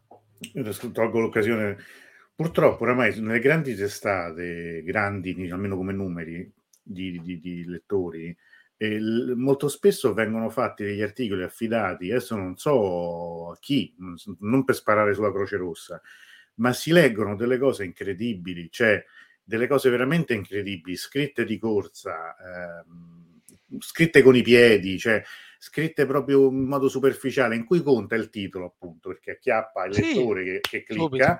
e quindi fa anche contatti per la pubblicità e per tutto quanto, ma spesso si contraddice, dice il contrario di quello che dice nel titolo o nel sommario, per cui non, non si lega, per cui immagino che chi fosse lì di, di io ci sono cascato sera... perché ti dico io da lettore di Repubblica eh, reputando Repubblica una testata che ha la sua storia che non è nato l'altro eh. ieri ma è nato nel 76 certo. ha toccato cose grosse, non mi sono neanche sognato di cercare su Google chi fosse l'ambasciatore degli Stati Uniti in Italia. Adesso lo apprendo da te, che sono due anni che non, non c'è un ambasciatore. Capito? E poi, eh, cioè, per, ma questo è grave, no? Cioè, chi scrive di, di, di questo su Repubblica sì. lo dovrebbe sapere, o perlomeno certo. chi gli passa il pezzo, no? Come si dice, chi, chi sta là dice, oh, occhio, guarda un po', ma come si chiama questo ambasciatore? Va a controllare, ma no, ma non è questo, anzi non c'è proprio l'ambasciatore, corretto. Hanno certo. anche riportato un estratto di questa lettera, ma non tutto, quindi mancava la firma, mancava no, l'intestazione. Vabbè, ma... Quello che mm. poi mi ha aiutato è stato anche un utente su Twitter che mi ha commentato, non su calcio iraniano, ma su Iran Team LI, l'altro mm-hmm. account multilingue, che ha detto guarda che non è l'ambasciatore degli Stati Uniti in Italia. E mi ha citato, c'è un altro diplomatico che cura gli interessi degli Stati Uniti in Italia, questo è appunto un membro del The Kennedy Center. Quindi io ho detto grazie, ho ritwittato quello che aveva detto, perché sempre bisogna certo, rettif- condividere la rettifica quando uno sbaglia. Però intanto le agenzie stampa iraniane, per dirtene una, la Tasnim, aveva rilanciato la notizia che l'ambasciatore degli Stati Uniti in Italia aveva fatto questa richiesta. Ecco. Vedi? E non è bastato questo, perché poi ieri c'è stata la ciliegina sulla torta. Ieri lo Shakhtar Donetsk. Ah, questo lo faccio vedere, che l'ho salvato apposta perché è fantastico. Eccolo qui. Che scrive addirittura favorire la partecipazione di terroristi nella Coppa del Mondo è politica. È tempo di mettere fine a questa, a questa politica. E giustamente tu hai scritto fare l'equazione giocatori uguali terroristi, secondo voi questo sarebbe sport? Infatti, questo insomma, diciamo, è un po' una schifezza perché qui non è un utente Grave. qualsiasi, cioè, è lo Shakhtar, cioè che, che, che, è un club ucraino famosissimo. Tra l'altro, sì. quando ancora c'era l'Unione Sovietica, lo Shakhtar era la Juventus dell'Unione Sovietica perché aveva tifosi ovunque, anche a Mosca, no? c'erano. Eh, in Ucraina è un Shakhtar. club sempre storicamente rivale della Dinamo di Kiev. Eh, sono due club più importanti dell'Ucraina. C'è da dire, ma questo anche spesso uno se lo dimentica, ma lo Shakhtar sono anni che non gioca a Donetsk, perché ah, Donetsk certo. è appunto il territorio, quello dove da anni prima c'erano i gruppi separatisti e poi la guerra e a tutti gli effetti area russa, controllata dalla Russia, e quindi lo Shakhtar gioca a Kiev. Sì, sì, sì. Un eh, club è... ucraino che è anche uno dei più prestigiosi, dove in passato, cioè Mircea Lucescu ha allenato lo Shakhtar. Sì, sì, eh, ma io ricordo. Non mi ricordo anche, se anche De Zerbi. Eh, De Zerbi non mi ricordo, cioè, le, quello che quello allenava al Parma, come si chiamava? Il, eh, l'allenatore del Parma che vinse la Coppa delle Coppe, la Coppa UEFA. Eh, Malesani? No, quello, quello con diciamo, una faccia un po' da pugile, oddio come si chiamava, eh, capito? Un po' così, eh, molto fuori. C'era era... infatti un italiano pure che aveva allenato. Sì, sì, sì, sì, sì, ma era un grande, è stato un grande allenatore. Scala, grazie Guglielmo. Ah, il grande sì. Nevio Scala. Nevio Scala che ricordava sempre che quando lo portarono per farlo firmare, lui diceva no, no, ma dove vado, ma chi ci vado in Ucraina? Quando arriva e sorvolò con l'elicottero il, il centro sportivo, rimase di sasso perché era un centro sportivo favoloso e quindi dice no, stai a vedere che qua fanno le cose in modo serio e infatti eh, rimase anche con un, con un contratto. Tra anche, anche eh, no scusami Franco, però correggi, gioco con Diriz non lo prende proprio la macchina, la, la devi mettere con Diruz, con la U. Ehm, eh, come si chiama? L- quello che ha allenato la Roma prima di Murigno? Eh, Fonseca. Fonseca ha anche allenato Shakhtar se non sbaglio. È un club, eh, non è, è un club prestigioso, tra l'altro anche ricco, perché insomma poi sì. dopo eh, con, con, il petrolio, con i soldi insomma degli, investimenti, aveva uno stadio niente male, cioè insomma un, sì. quindi voglio dire, parliamo di, di realtà eh, importanti che sicuramente stanno attraversando anche insomma una, una storia tragica, da, nessuno, nessuno, questo lo vuole contestare, però affermare che, che la nazionale degli iraniani, la nazionale dei terroristi, secondo me è una cosa che non sta né in cielo né in terra, insomma voglio dire, diamoci tutti una calmata perché Qui sì, siamo veramente... Cioè, questo è il direttore mm. generale dello Shakhtar che ti scrive eh. questo lungo comunicato. Ora, e qua leggiamo i tre binari. Allora, il primo binario che abbiamo detto, i dissidenti politici che stanno negli Stati Uniti. Quindi dissidenti politici iraniani che sono negli Stati Uniti, lettere ricorso alla FIFA. Secondo binario, diplomazia degli Stati Uniti con questo ambasciatore, che non è quello che è in che Italia, eh, e che ha scritto e che ha scritto direttamente a Infantino, garantendo il sostegno e chiedendo esplicitamente, quindi non solo ti dice escludi l'Iran, ma devi ripescare l'Italia. Certo. Quindi, secondo binario, la diplomazia. Terzo binario, adesso un altro paese, cioè un club di un altro paese, che l'Ucraina, che è in guerra con la Russia. Perché? Perché una settimana fa è stata data la notizia che droni iraniani sono impiegati nella guerra tra Russia e Ucraina contro l'Ucraina e che addirittura ci sarebbero eh, degli addestratori iraniani proprio per addestrare le truppe russe in Ucraina.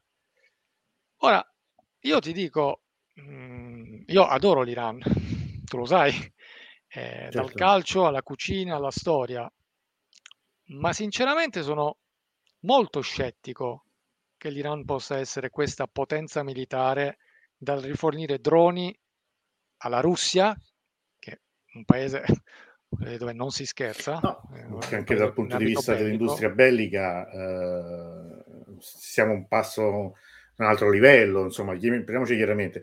Ma anche perché, scusate, qualche anno fa, quando l'Iran diceva stiamo realizzando i droni, eh, invece i media occidentali dissero no, questo l'hanno fatto con Photoshop, queste foto non sono vere.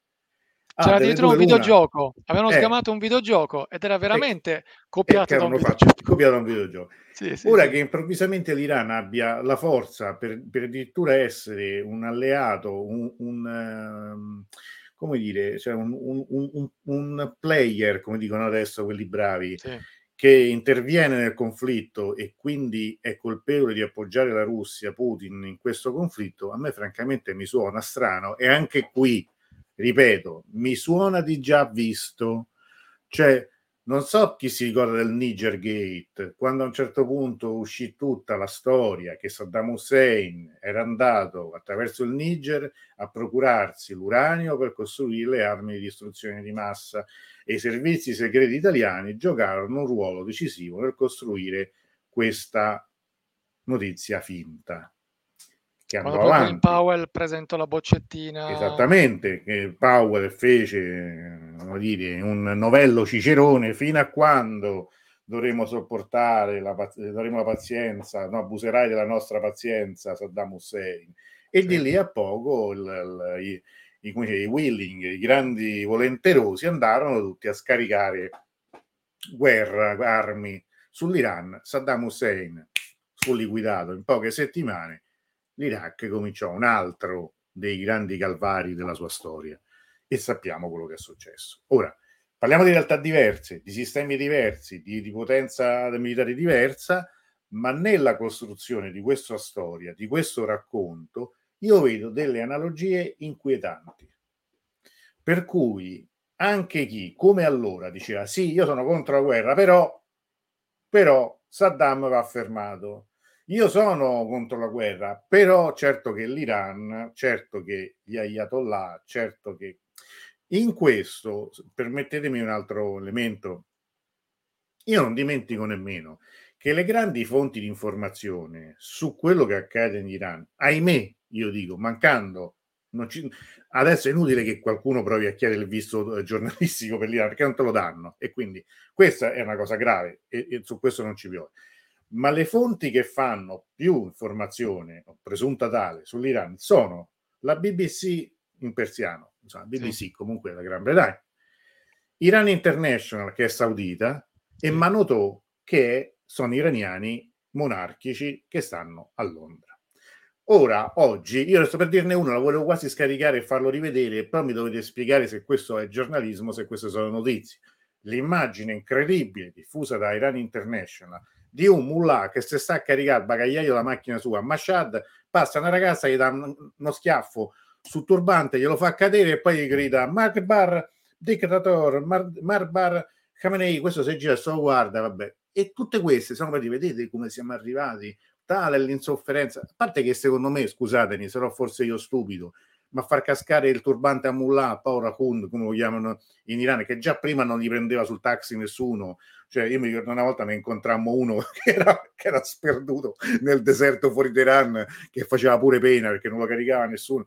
Ma per carità, ma questa è una notizia, cioè questo è, è tutti sotto, beh, così Mark Bar dictator, i commenti, no? Si creano queste cose e questi sono, passano come attivisti digitali. E qui, scusate, permettetemi di rispondere anche all'amico qui Michele Marelli, no? che, che, che, lui dice appunto, sappiamo tutti di chi stiamo parlando, io dico nome e cognome, Raffaele Mauriello, e ho criticato duramente questa persona che non stima affatto, io invece la stimo. Il problema non è dire che non è in corso una rivoluzione, se lo pensi fai bene a dirlo, il problema è fare la visperese e dire se c'è una rivoluzione perché in Iran non si raggiungono i numeri di Berlino. Allora, caro Michele, eh, Raffaele Morello non ha bisogno di me che lo difenda, poi io non figurati, non è questo. Io quello che ho contestato è il fatto che molte persone, non so se anche tu, ma io ho contestato Camarano l'altro giorno, Camarano che è stato spesso spettatore insieme a noi, ultimi, nelle ultime settimane, ogni qualvolta posti, commenti qualcosa sull'Iran, fa la battuta sarcastica su Raffaele Mauriello. Allora, io chiedo, amici cari, ma è necessario tutto questo? Cioè, nel senso, è questo quello che vi spinge che poi a scrivere, cioè trovare un bersaglio che sia facile da colpire, perché ovviamente Raffaele Mauriello, così come il sottoscritto, non contiamo nulla, quindi io conto ancora meno di lui, lui perlomeno è un professore universitario a Teheran, ma insomma, la colpa qual è? Quella che vive a Teheran, che è sposato con un'iraniana, che, che, fa vedere le foto che i ragazzi all'università stanno a lezione. Cioè, bisogna soltanto postare foto in cui sono le manifestazioni, altrimenti no. Perché non mi pare che lui abbia detto quello. Ma ripeto, siccome non faccio l'avvocato di nessuno, io mi viene da dire essere in questo momento a favore di un cambiamento in Iran significa mettersi a fare cose di questo tipo, che permettetemi, in alcuni casi sono un po' infami. Io le cose le chiamo con, con nome, con nome loro. E mettere una foto di, di, Raffaele che prende dieci anni fa un premio da, dall'allora presidente Ahmadinejad è un atto infame, siccome l'hanno fatto anche a me, in cui ero andato al Festival del Fajr e misero la foto col cerchio tipo l'obiettivo, sotto eh, te faremo pagare quando il popolo italiano sarà libero, sai, sulla nostra lista e questo genere. Queste sono cose anche passibili di denuncia. Ora, io non dico che voi, Michele o Carmona, state facendo questo, però non ci stiamo a prendere in giro, no? Non ci stiamo a prendere in giro, perché sono anche altre persone che quei premi li hanno prese Oggi sono persone che si scandalizzano, che gridano al tutto. Va benissimo, allora potrebbero restituire quei premi se dicono che era tutto uno schifo, che non credo che è diventato uno schifo dopo che loro hanno ricevuto il premio. Allora, se permettete, io in questo eh, provo più stima per uno come Raffaele Mariello, che perlomeno si sforza di dire quello che pensa. Poi io non la penserò come lui, non la, pensere, non la penseremo come, come, tutti quanti, ma eh, viva Dio, viva Dio, cioè nel senso che eh, è anche il bello di tutto, ma dire che o sei con noi o sei contro di noi è una esatto. logica fascista. Questa è una logica fascista. Il scatenare lo shitstorming contro quello o quell'altro perché dice una cosa che tu non pensi è una cosa da, da squadristi digitali e soprattutto amici cari, parliamoci chiaramente, ma anche perché se volasse la prima pizza, la pigliereste voi in faccia. Ma voi veramente pensate che quello che fa l'appello ai fratelli eh, eh, Pasdaran poi avrebbe lo stomaco per scendere in piazza a Teheran? Allora, io rispetto chi ci va, ma lui che se ne sta alla certo. Balduina a scriverlo, francamente no. E su, dai. Io personalmente, con questa posizione, ho amici che sono di Filistrada mentre manifestavano. E che certo, c'entra questo, Michele? Quello è successo, è successo tutti i giorni. Io pure ho amici che ci hanno avuto eh, la cosa arrestata, che, che, che il fratello del mio cugino ha fatto la guerra. Che vuol dire?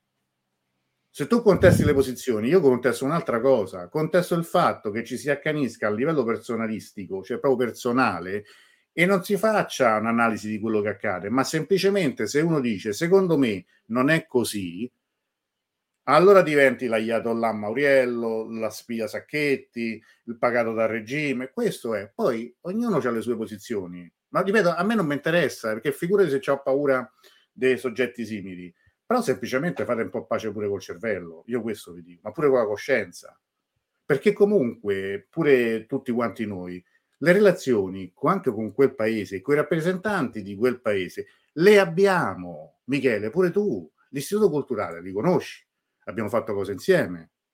Allora, non caschiamo dal pero che siamo le anime pie e noi siamo contro tutti, sono tutti sporchi e cattivi.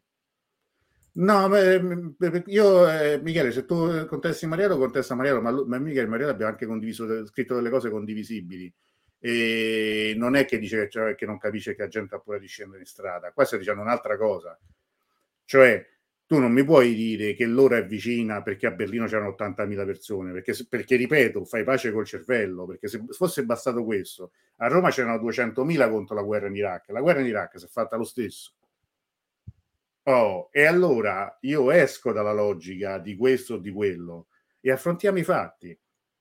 E i fatti piaccia o non piaccia, dicono che la situazione è questa qui, che è una situazione grave, difficile, a cui, ripeto, il potere politico iraniano non ha ancora dato mezza risposta, non ha avuto un'idea, se è uscito il capo della magistratura di dire io sono pronto a parlare con chi, li chiami uno per uno, parliamone, ti amo, parliamone, non c'è stato nulla, c'è stato solo la repressione. E un blocco di internet che continua a essere autolesionista, esattamente. Ma all'interno però di tutto questo movimento internazionale in cui vedo gente che si gasa, che ha quasi uno, una sorta di eccitazione continua per quello che avviene a 6.000-7.000 km da, da Teheran ed è pronta a scagliarsi contro il primo che dica io però qualche dubbio su questo ce l'ho. Non mi piace non mi piace. Poi ripeto se voi, se voi iraniani io ecco, Saman è iraniano quindi ma insomma non credo che italiano iraniano dai. Sì sì no ma voglio dire cioè eh, ma è questo quello che voi sperate? Cioè che si crei una campagna di questo tipo nei confronti del paese? E questo è il vero obiettivo. Perché io sono convinto che all'interno di chi oggi soffia sul fuoco, dell'Iran non gliene freghi niente. Delle condizioni de- delle donne iraniane non gliene freghi niente.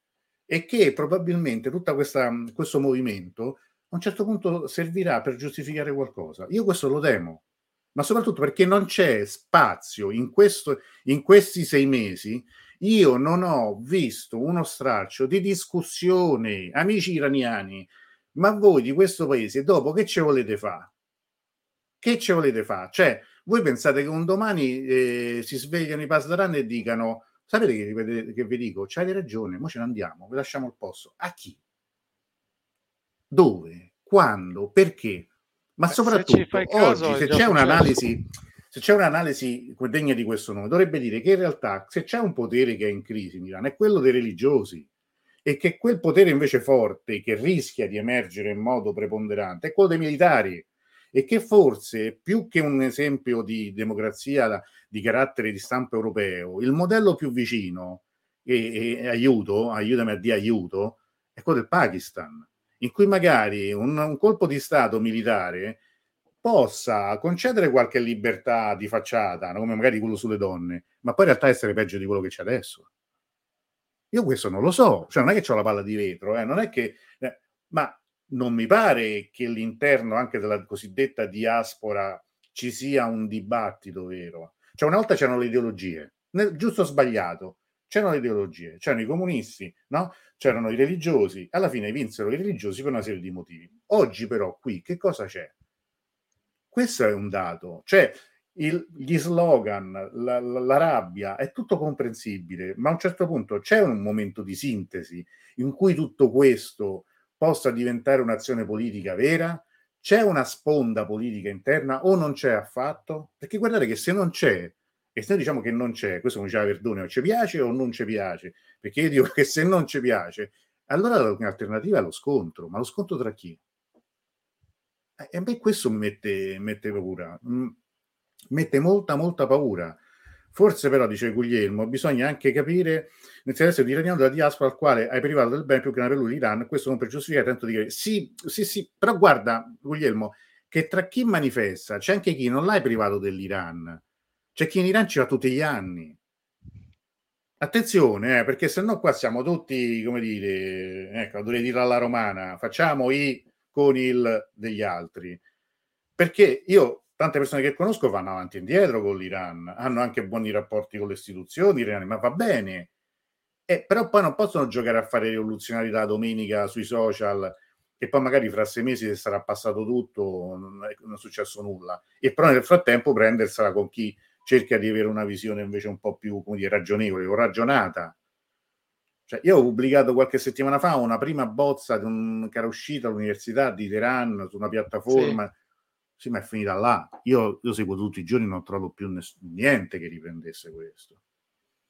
Ecco, questo, questo mi viene da dire. Non, In Italia non, non, è stato ripreso da nessuno. Qualcuno negli Stati Uniti ha provato a discuterne, però anche là, dimmi tu una cosa, a che serve che ne parlino gli iraniani che sono negli Stati Uniti e non gli iraniani che sono in Iran? Esatto, Esatto, esatto, è questo, è, que- è, è questo quello che, che, c'è, ma devono essere gli iraniani a deciderlo, non è che lo decido io, ma perché io non mi sento assolutamente eh, in, in, grado e nemmeno in diritto di dire niente, perché allora, la democrazia rappresentativa credo che sia in crisi in tutto il mondo, perché abbiamo visto che persino la Gran Bretagna, che abbiamo lodato per decenni come esempio di democrazia, eh, migliore, pacifica e tutto quanto, ci si ritrova oggi con un partito conservatore che tra un po' chiamerà, non lo so, forse se, se ci va Pier Ferdinando Casini pure lì trova spazio perché veramente a mano a mano stanno facendo entrare tutti, non c'è più nessuno.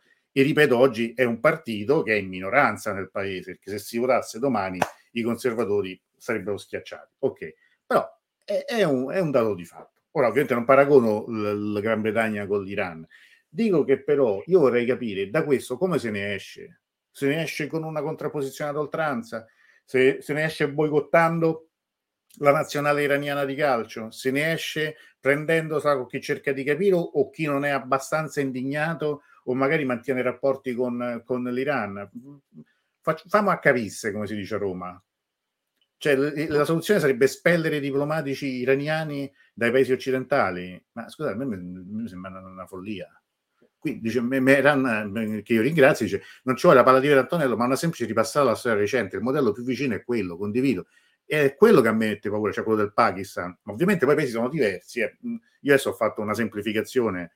Eh, però a me sembra che se da una parte c'è un potere religioso che è in decadenza totale, basta guardare una panoramica su l'assemblea degli esperti, che insomma il più giovane sarà 90 anni, insomma, sono, sono, ma soprattutto non c'è un'altra generazione pronta a prendere il posto. E, ma dall'altra parte, però, ma questa è, col- questa è colpa del sistema, eh? cioè non, non è che è colpa sempre degli esterni, perché la Repubblica Islamica, facendo col Consiglio dei Guardiani, che ha segato i candidati nemmeno riformisti, ma diciamo con qualche possibilità no? che potessero ostacolare, per esempio, Raisi, oh, hanno eliminato Coso addirittura, come si chiama? Eh, l'ex speaker della, della, della, Camera, del Majles. Eh, la Rigiani. La Rigiani, cioè, cioè guarda, vi, vi, rendete conto, perché quello forse era l'unico candidato che poteva essere no, appetibile e anche in qualche modo alternativo a Raisi, l'hanno segato pure quello. Così era come prima... anche il mediatore del dossier nucleare, quindi anche a livello internazionale. Certo, era conosciuto, una, hanno tagliato pure questo, poi non si possono eh, meravigliare che la gente non vada a votare o che non si riconosca più in quel sistema, no? Cioè, quindi questo è un problema di cui è responsabile il sistema stesso ed è qualcosa di simile a quello che accadde con lo Scià, che a un certo punto, dopo che aveva fatto piazza pulita di tutti gli oppositori, un, giorno si sveglia e dice, oh, non c'è più nessuno, mo con chi parlo? Adesso vorrei tanto fare un compromesso, ma non c'era più nessuno. Eh, però qui eh, è, è, è, è, spaventoso, dice, dice Putana, tu vieni attaccato per le tue posizioni, addirittura per non aver preso pubblicamente posizioni conformi. Esatto, ma a me addirittura hanno scritto dicendo io pensavo che eri un amico dell'Iran, invece non hai detto nulla, vergogna. Guarda, veramente ho fatto 3-4 dirette fino adesso, ah non avevo visto, e ovviamente è sempre colpa tua, eh. poi c'è, cioè, persone che conosco sono state insultate perché non hanno condiviso i post di si tagliavano i capelli. Qui alla fine poi chi c'è? C'è quello che si stufa e si taglia i capelli pure lui, io sarà che non me li posso tagliare, e allora forse sarà quello, ma insomma voglio dire, ma guarda che veramente siamo all'assurdo e secondo me questo non è un modo costruttivo, poi ripeto. Ognuno tu ricordi un mese fa quello che ti raccontavo, che se la prendevano con i giocatori perché dicevano che i giocatori non erano i giocatori dell'Iran, ma erano i giocatori della Repubblica Islamica sì, dell'Iran sì. e che quindi dovevano prendere una posizione forte di solidarietà accanto a Mahsa Amini e alle vittime delle violenze in Iran. Come dovevano prendere questa posizione? Perché poi ti vengono anche a dire come lo devi fare.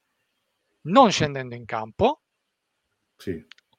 ritirandoti dalla nazionale, come hanno fatto ad esempio atleti di altre discipline sportive, oppure condividendo sui social, perché alla fine tutto si basa sui social. Dimmi quello sì, che sì, fai, sì. non fai sui social e ti dirò chi sei. Ma infatti l'assurdo è che in queste settimane è diventato attivista per l'Iran o esperto d'Iran, che magari in Iran non c'è manco mai stato. Bravissimo. Io mi sono ritrovato a ricevere lezioni di, di, di, di democrazia e di Iran da persone che non ci hanno ancora mai messo piede, che forse non ce lo metteranno mai. Ma ripeto, confrontiamoci su tutto. Uno può anche avere un'idea, pure se non c'è stata, ma che addirittura mi vieni a spiegare come funzioni l'Iran, sinceramente mi sembra un pochino troppo. Poi una cosa che così. sfugge a tanti è che se come, chi lo sa, siamo sotto il cielo, tutto può essere, se si è di fronte a una rivoluzione, non è che la rivoluzione avviene in due giorni o in un mese. Basti guardare nella storia, e la storia sempre è utile per poter, diciamo, comprendere certi meccanismi. Pensa alla rivoluzione francese. La, la Francia non è che è diventata la Repubblica di oggi nel 1789. C'è stata una rivoluzione, hanno preso la Bastiglia, poi è tornata la monarchia, poi di nuovo una repubblica. Poi, cioè, Questo è il terrore. Siamo alla quinta o alla sesta repubblica in Francia? Non mi ricordo. Eh, Evidentemente. Sì, ma anche ricordo sempre eh, Cromwell in Inghilterra anche. No, no, ma ricordo pure l'Unione Sovietica, cioè le purghe staliniane, ma così come in Francia stessa il terrore. Cioè, dire, ma gli stessi iraniani, io quando ho parlato con qualche iraniano, eh, io mi ricordo una delle prime cose che mi dissero è noi un'altra rivoluzione non la vogliamo perché ci è bastata quella che abbiamo fatto. Un'altra guerra non la vogliamo perché ci è bastata quella che abbiamo subito. Ora, Però sai qual è il fatto? Che... Questo te lo dicevano gli iraniani che hanno visto quello che c'era stato prima, quello che c'era stata la guerra. I giovani che stanno scendendo in piazza oggi, e tu sicuramente hai sentito questa espressione, siamo quelli eh, del decennio degli 80, sì. 80 dell'anno iraniano, quindi sono certo. nati a cavallo del 2000, ok, nei primi anni 2000. Sono giovanissimi. Uno che è nato nel 2000, quest'anno ne fa 22 anni. Mm-hmm.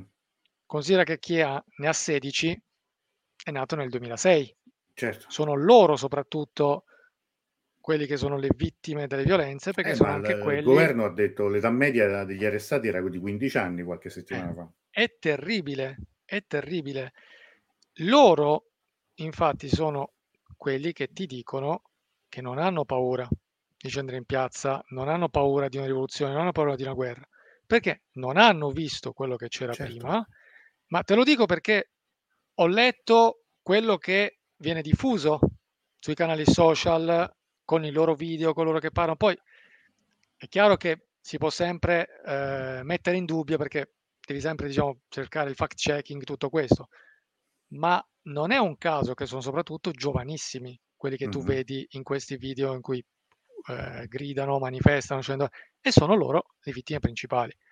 Quindi uno che ha 60 anni, 50 anni, ti viene a dire no, non voglio un'altra guerra con l'Iraq, non voglio un'altra rivoluzione, ma uno invece giovanissimo, che è nato che tutto questo era già la sua realtà e che però si è confrontato con altri mondi grazie ai social, grazie a Instagram, grazie anche alla possibilità magari di aver viaggiato. Okay, perché certo. anche uno che non siamo la Corea del Nord, grazie a Dio, cioè l'Iran non è la Corea del Nord. l'Iran non è isolato. Per quanto abbiano cercato di isolarlo certo, certo, certo, negli anni nega. delle peggiori sanzioni, però l'Iran ha avuto lo scambio con non solo l'Occidente, ma con il mondo in generale. Ora questi chiaramente dicono noi non vogliamo questo. Certo. No, Quando no, è... un giovane iraniano ti dice ma perché io non devo avere il visto per andare in Europa? Perché io non posso avere una Mastercard? Perché io non posso, perché io devo aspettare di compiere il servizio militare se sono maschio per poter espatriare? Tutto questo che per le generazioni precedenti era un c'è chi condivide, perché c'è anche chi condivide, c'è chi vuole queste regole, c'è chi vuole questo sistema. Non è che è facile dire no, ma tutti non vogliono, tutti vogliono. No, attenzione, c'è chi lo vuole, ah, c'è chi non vuole che cambi la Repubblica Islamica. Perché? Vuoi perché abbraccia in tutto e per tutto non solo i suoi principi, ma anche il suo, chiamiamolo, sistema. Vuoi perché, e qua è un discorso di una classe eh, sociale che sono gli intermediari, che si sono fatti e si fanno un sacco di soldi. Che soldi? È un mercato nero. Eh, ma, ma, ma, ma i, i Pasdaran su questi hanno costruito la loro potenza. Cioè, se ci sono le sanzioni, i primi a essere contenti sono i Pasdaran. Cioè, e Pasdaran sono un impero economico. Scusa, solo un momento che devo rispondere un paio di, di, di osservazioni. Mitra che dice Antonello, scusami, discussione con chi? Chi c'è a chiamare al tavolo della discussione? sai dall'altra parte non c'è nessuna voglia di risolvere il problema, vado, vado avanti, forse vanno avanti, forse vuol dire come una serie di bugie eccetera. Sì, ma io non sto parlando di un tavolo di dialogo in Iran che effettivamente non c'è. Io questo l'ho detto dall'inizio, che il potere politico in Iran non ha dato nessuna risposta. Io parlo che però i movimenti al di fuori dell'Iran o comunque anche all'interno dell'Iran, a parte un documento che sarebbe uscito, dico sarebbe perché appunto è un account che io ho cominciato a seguire ma che non ha dato poi molte altre notizie, di una piattaforma politica, di un programma anche all'esterno, io non l'ho, non l'ho visto, forse non l'ho visto io, ma ripeto, forse non è stato nemmeno promosso, perché in tutto questo movimento di opinione che oramai da sei settimane va avanti, ci sono molti slogan, ci sono molti appuntamenti, ci sono molte immagini, molti, come dire, ehm, eh, parole d'ordine anche molto ad effetto, ma un programma che dica, ad esempio, la riforma della Costituzione in questo senso, l'abolizione, l'abolizione delle velayate per, io butto lì la um, riforma del codice civile fatta, io ho letto un, un documento molto scarno, molto poco rappresentativo, ma di questo mi chiedo, voi ne state parlando di fuori? C'è un dibattito? Perché io invece quello che poco che mi arriva sono soltanto espressioni eh, spesso, ma non di odio nei confronti del regime, della Repubblica Islamica, di odio contro chiunque possa essere sospettato di non essere abbastanza incavolato contro il regime. Questa è la cosa grave, che secondo me, se a voi va bene, va bene a tutti. Eh. Cioè, ripeto, siccome cioè io a un certo punto posso pure dire fate come vi pare, cioè nel senso di la testa è vostra, ma siete sicuri che questo vi porta da qualche parte? Perché secondo me una conclusione c'è, para para, è Iraq 2003 rivediamoci fra un po' di tempo e vediamo quale sarà il prodotto di, di, questo comune sforzo, perché a me sembra che in tutto questo non stiate partorendo nulla di propositivo qui. Voi che qui ci state, voi che qui potete parlare, che non rischiate le pallottole, ma magari potreste anche mettervi a fare un discorso un po' più impegnato, molto spesso, e questo ve lo dico di cuore perché io ho pure l'età per dirvelo, vi rifugiate nei social, vi rifugiate in chi vi mette vi piace su siamo tutti iraniani, mi taglio i capelli, vai figata, grazie, grazie, grazie, grazie. Auguri, io che volete che vi dica? Se io vi dico io penso questo e quest'altro e mi devo beccare la pioggia di merda che mi è arrivata addosso questi giorni, a me non me ne frega niente, però veramente ragazzi, ripeto, quello che io dissi un mese fa, fate pace col cervello, si dice a Roma. Perché Pensate tutto questo dove vi può portare. A me, ripeto, non mi cambia nulla nella vita, eh. magari non potrò più andare in Iran e mi dispiacerebbe enormemente, eh, ma io, so, io vivo qua, non sono iraniano, non, non, potrei nemmeno mai votare, non ho interessi di nessun tipo, e, cioè non è, se non una passione come tutte le passioni, come si dice dal latino, è è, è, tormento, cioè è dolore, perché ovviamente, ovviamente, come lo sa Saman, che appunto questi giorni ha avuto problemi a dormire per colpa di quello che ha dovuto leggere, ma oggettivamente qui siamo in una situazione in cui io non riesco a vedere uno sbocco, ma non uno sbocco a breve termine, perché non è che mi illudo nemmeno io se ci fosse, non vedo evoluzione, cioè in un mese, in sei settimane, quindi un mese e mezzo, di campagna, io oltre all'appuntamento, alla prossima manifestazione in cui si chiederanno slogan magari sempre più radicali, onestamente non, non, non, ci vedo nulla. Non ci vedo personaggi nemmeno in grado di emergere da tutto questo. Chi sarà la lineage del leader di questa rivoluzione? Lei lo dice, che lei è la, la capa, la guida. Beh, ognuna si mette a dire che è la rappresentante di. Allora, qua tu trovi diversi attori e attrici, in questo caso tu trovi la Aline Jad, che negli Stati Uniti. Poi trovi Mariam Rajavi, che si è ah, autoproclamata ah, allora sì. Consiglio nazionale resistenza iraniana. Io non l'ho votata, ma io come tanti altri non, non, non lo so. Eh. È, è lo stesso con la Linejad, cioè io i video che vedo urla sempre questa rabbia. Vedi, tu giustamente prima hai parlato molto del fatto della rabbia la rabbia è l'elemento dominante nelle proteste e anche quando tu vedi quello che ti manifestano non i nomi grossi, ma proprio persone normali che stanno scendendo in piazza in Iran, giovani, adulti, tutti hanno questa voglia di vendetta, tutti hanno questo dolore. Però, scusa se ti interrompo, ma sai una cosa che ho notato, forse è una mia sensazione, può essere sbagliata, che quel poco che mi è arrivato dalle università invece, i toni mi sembrano diversi, cioè mi sembrano molto più simili a quelli di una disobbedienza civile. C'è anche il fatto, no, come dire, di voi non ci voi fate la mensa con la segregazione sessuale, noi invece mangiamo fuori tutti insieme. Hai visto la foto di oggi? Sì, che, no, che, che, che, è un, che, è un, fatto, come dire, di disobbedienza civile, che ovviamente comporta pure quello dei rischi, eh, non è che, che fanno un picnic ma mi sembra che chi ha qualche anno in più abbia un atteggiamento eh, anche più, come dire, cioè io comincio a farti questo, metterti questa spina nel fianco quotidiana, per cui quelle regole, a quelle regole io non, non obbedisco più, quindi il velo lo lascio cadere o me lo tolgo apposta o faccio, che è un'altra cosa rispetto invece a, a tutto questo certo. alla, alla, a, a, quello che, che, che, invece viene fatto passare qui, in cui la rivoluzione, eh, queste foto in cui si vede una che sta sopra un cassonetto bruciato e sta col, col segno della vittoria, a parte che potrebbe essere Centocelle, cioè vicino a casa mia, perché sembra, ma, ma perché? E qui, quello che a me fa rabbia è chi da qui, anche gli italiani, giocano a fare i grandi sostenitori della rivoluzione, eh, ovviamente stando seduti sul divano di casa, twittando col cellulare in mano dal letto la sera. Ecco, io questo devo dire che mi mette paura, mi mette paura innanzitutto per, per chi poi in piazza la vita la, la rischia veramente, la sta rischiando. Per chi rischia di rimanere isolato e se mi permettete per tutti quelli che magari fuori cercano in questo momento di usare un po' il cervello ma capisco che in queste situazioni sia veramente, veramente difficile. Cioè io ho notato anche mh, la rabbia, come dicevi tu, sì, le urla, ma anche Tanta. dei silenzi molto rumorosi in questo, in questo momento. Mh. Insomma, ecco, Oggi... non è quegli studenti che dicevi tu che sono seduti infatti insieme, che stanno mangiando nella Sharif, nell'università Sharif, sì, dove Sharif. due settimane fa c'è stato il massacro degli esatto. studenti. Cioè, esatto. massacrati da chi? Massacrati dalle forze dell'ordine. Le forze dell'ordine che sono entrate, eh. e posso dire questo, lì in quel caso alcune persone, anche citate oggi, cioè lo stesso Mauriello, scrisse che, che, che, è inaccettabile che le forze dell'ordine entrino con le armi in pugno, ma l'ha detto addirittura un ex presidente, un vicepresidente della Repubblica dell'Islamia, cioè Atef, lo, lo, lo ha detto, l'hanno detto anche altri esponenti politici iraniani. Ora, non è che questo sia per giustificarli, ma vuol dire che se ne è parlato però in Iran.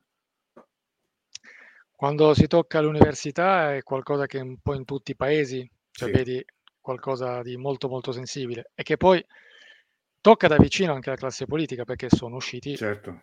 non tutti, c'è chi certo, ha anche la, comunque... la, la, prima media a quanto pare, dico, però eh, un riferimento puramente casuale, però eh, mediamente diciamo eh, i politici, chi si siede appunto a classe dirigente è uscito dall'università e i loro figli se non sono andati all'estero comunque eh, tutta la loro, i loro anche clientes, se vogliamo in senso lato, certo. vivono col mondo dell'università. Oggi la foto bellissima che ho visto è stata di Adel Feldosipur, che è eh, un giornalista sportivo iraniano che per anni, ma per anni dico circa 20 anni ha condotto la trasmissione Navad sulla TV iraniana, Navad che è 90, che prendeva ispirazione dal certo, 90 minuto dell'Italia, stupendo, in cui lui appunto commentava per tre ore le partite della Serie iraniana, la nazionale, i campionati stranieri e tutto, ed era uno dei programmi più seguiti dalla TV di Stato iraniana, sullo Shabak Se. Lui eh, due anni e mezzo fa è stato estromesso alla TV. Perché? Perché il nuovo direttore della TV di Stato iraniana subito l'ha fatto fuori.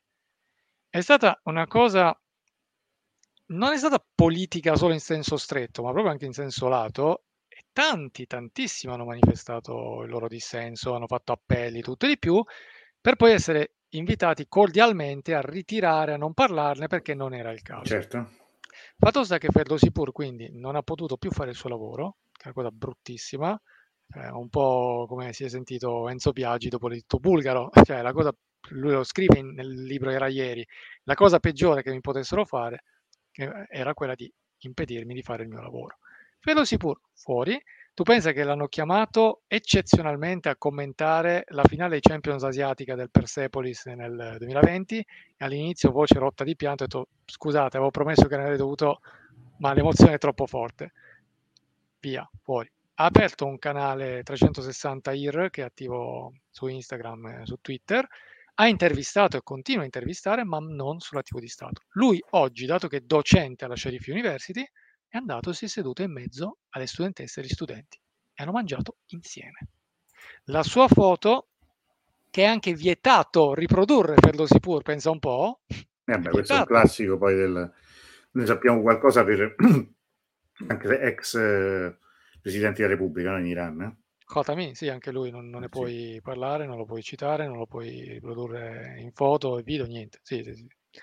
Quindi la sua foto oggi Ferlusipur ha fatto il giro di tutti i social ed è in quell'ottica di disobbedienza civile perché lui quello che ha fatto non dovrebbe neanche farsi vedere, non dovrebbe socializzare, non c'è nessuna sentenza, eh? attenzione che glielo vieti, eh, non devi punto e basta.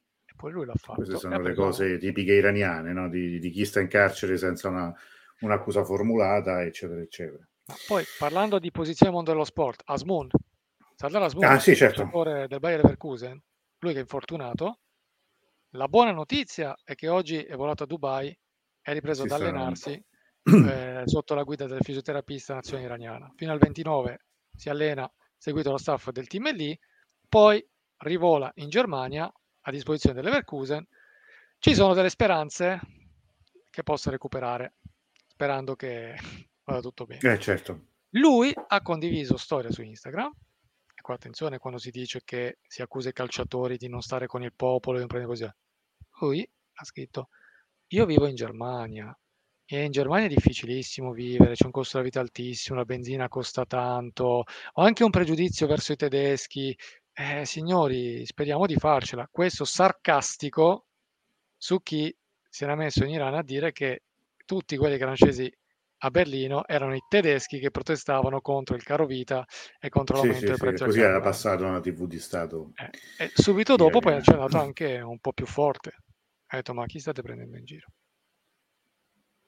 Ci sono no, no, vabbè.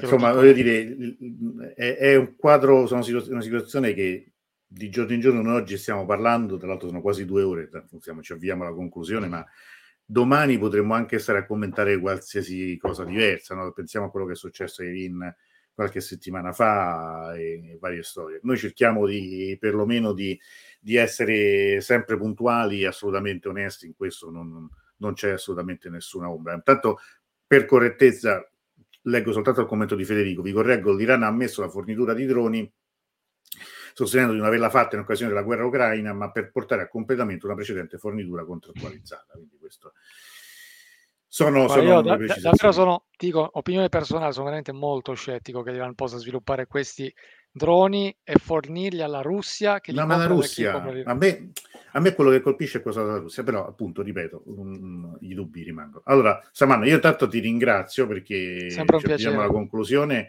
e adesso facciamo l'estrazione e chiudiamo tutto io già ti annuncio che proverò a rinvitarti quando sapremo quando avremo qualcosa di nuovo mia, il mio sogno era seguire i mondiali, i mondiali del, del team MLI in, in Qatar vediamo quello che succede nei prossimi giorni e magari ci risentiamo per avere una tua opinione. Un tuo... Sperando di parlare del calcio giocato. Di Sperando di, di poter c'è. tornare a parlare di calcio e basta, almeno questo, insomma, almeno qualche volta. Insomma. Anche se poi in fondo il calcio comprende tante cose. Insomma. Sì. Sai una battuta di un ex allenatore inglese che diceva c'è della gente che fa di una partita di calcio una questione di vita o di morte e sono pazzi.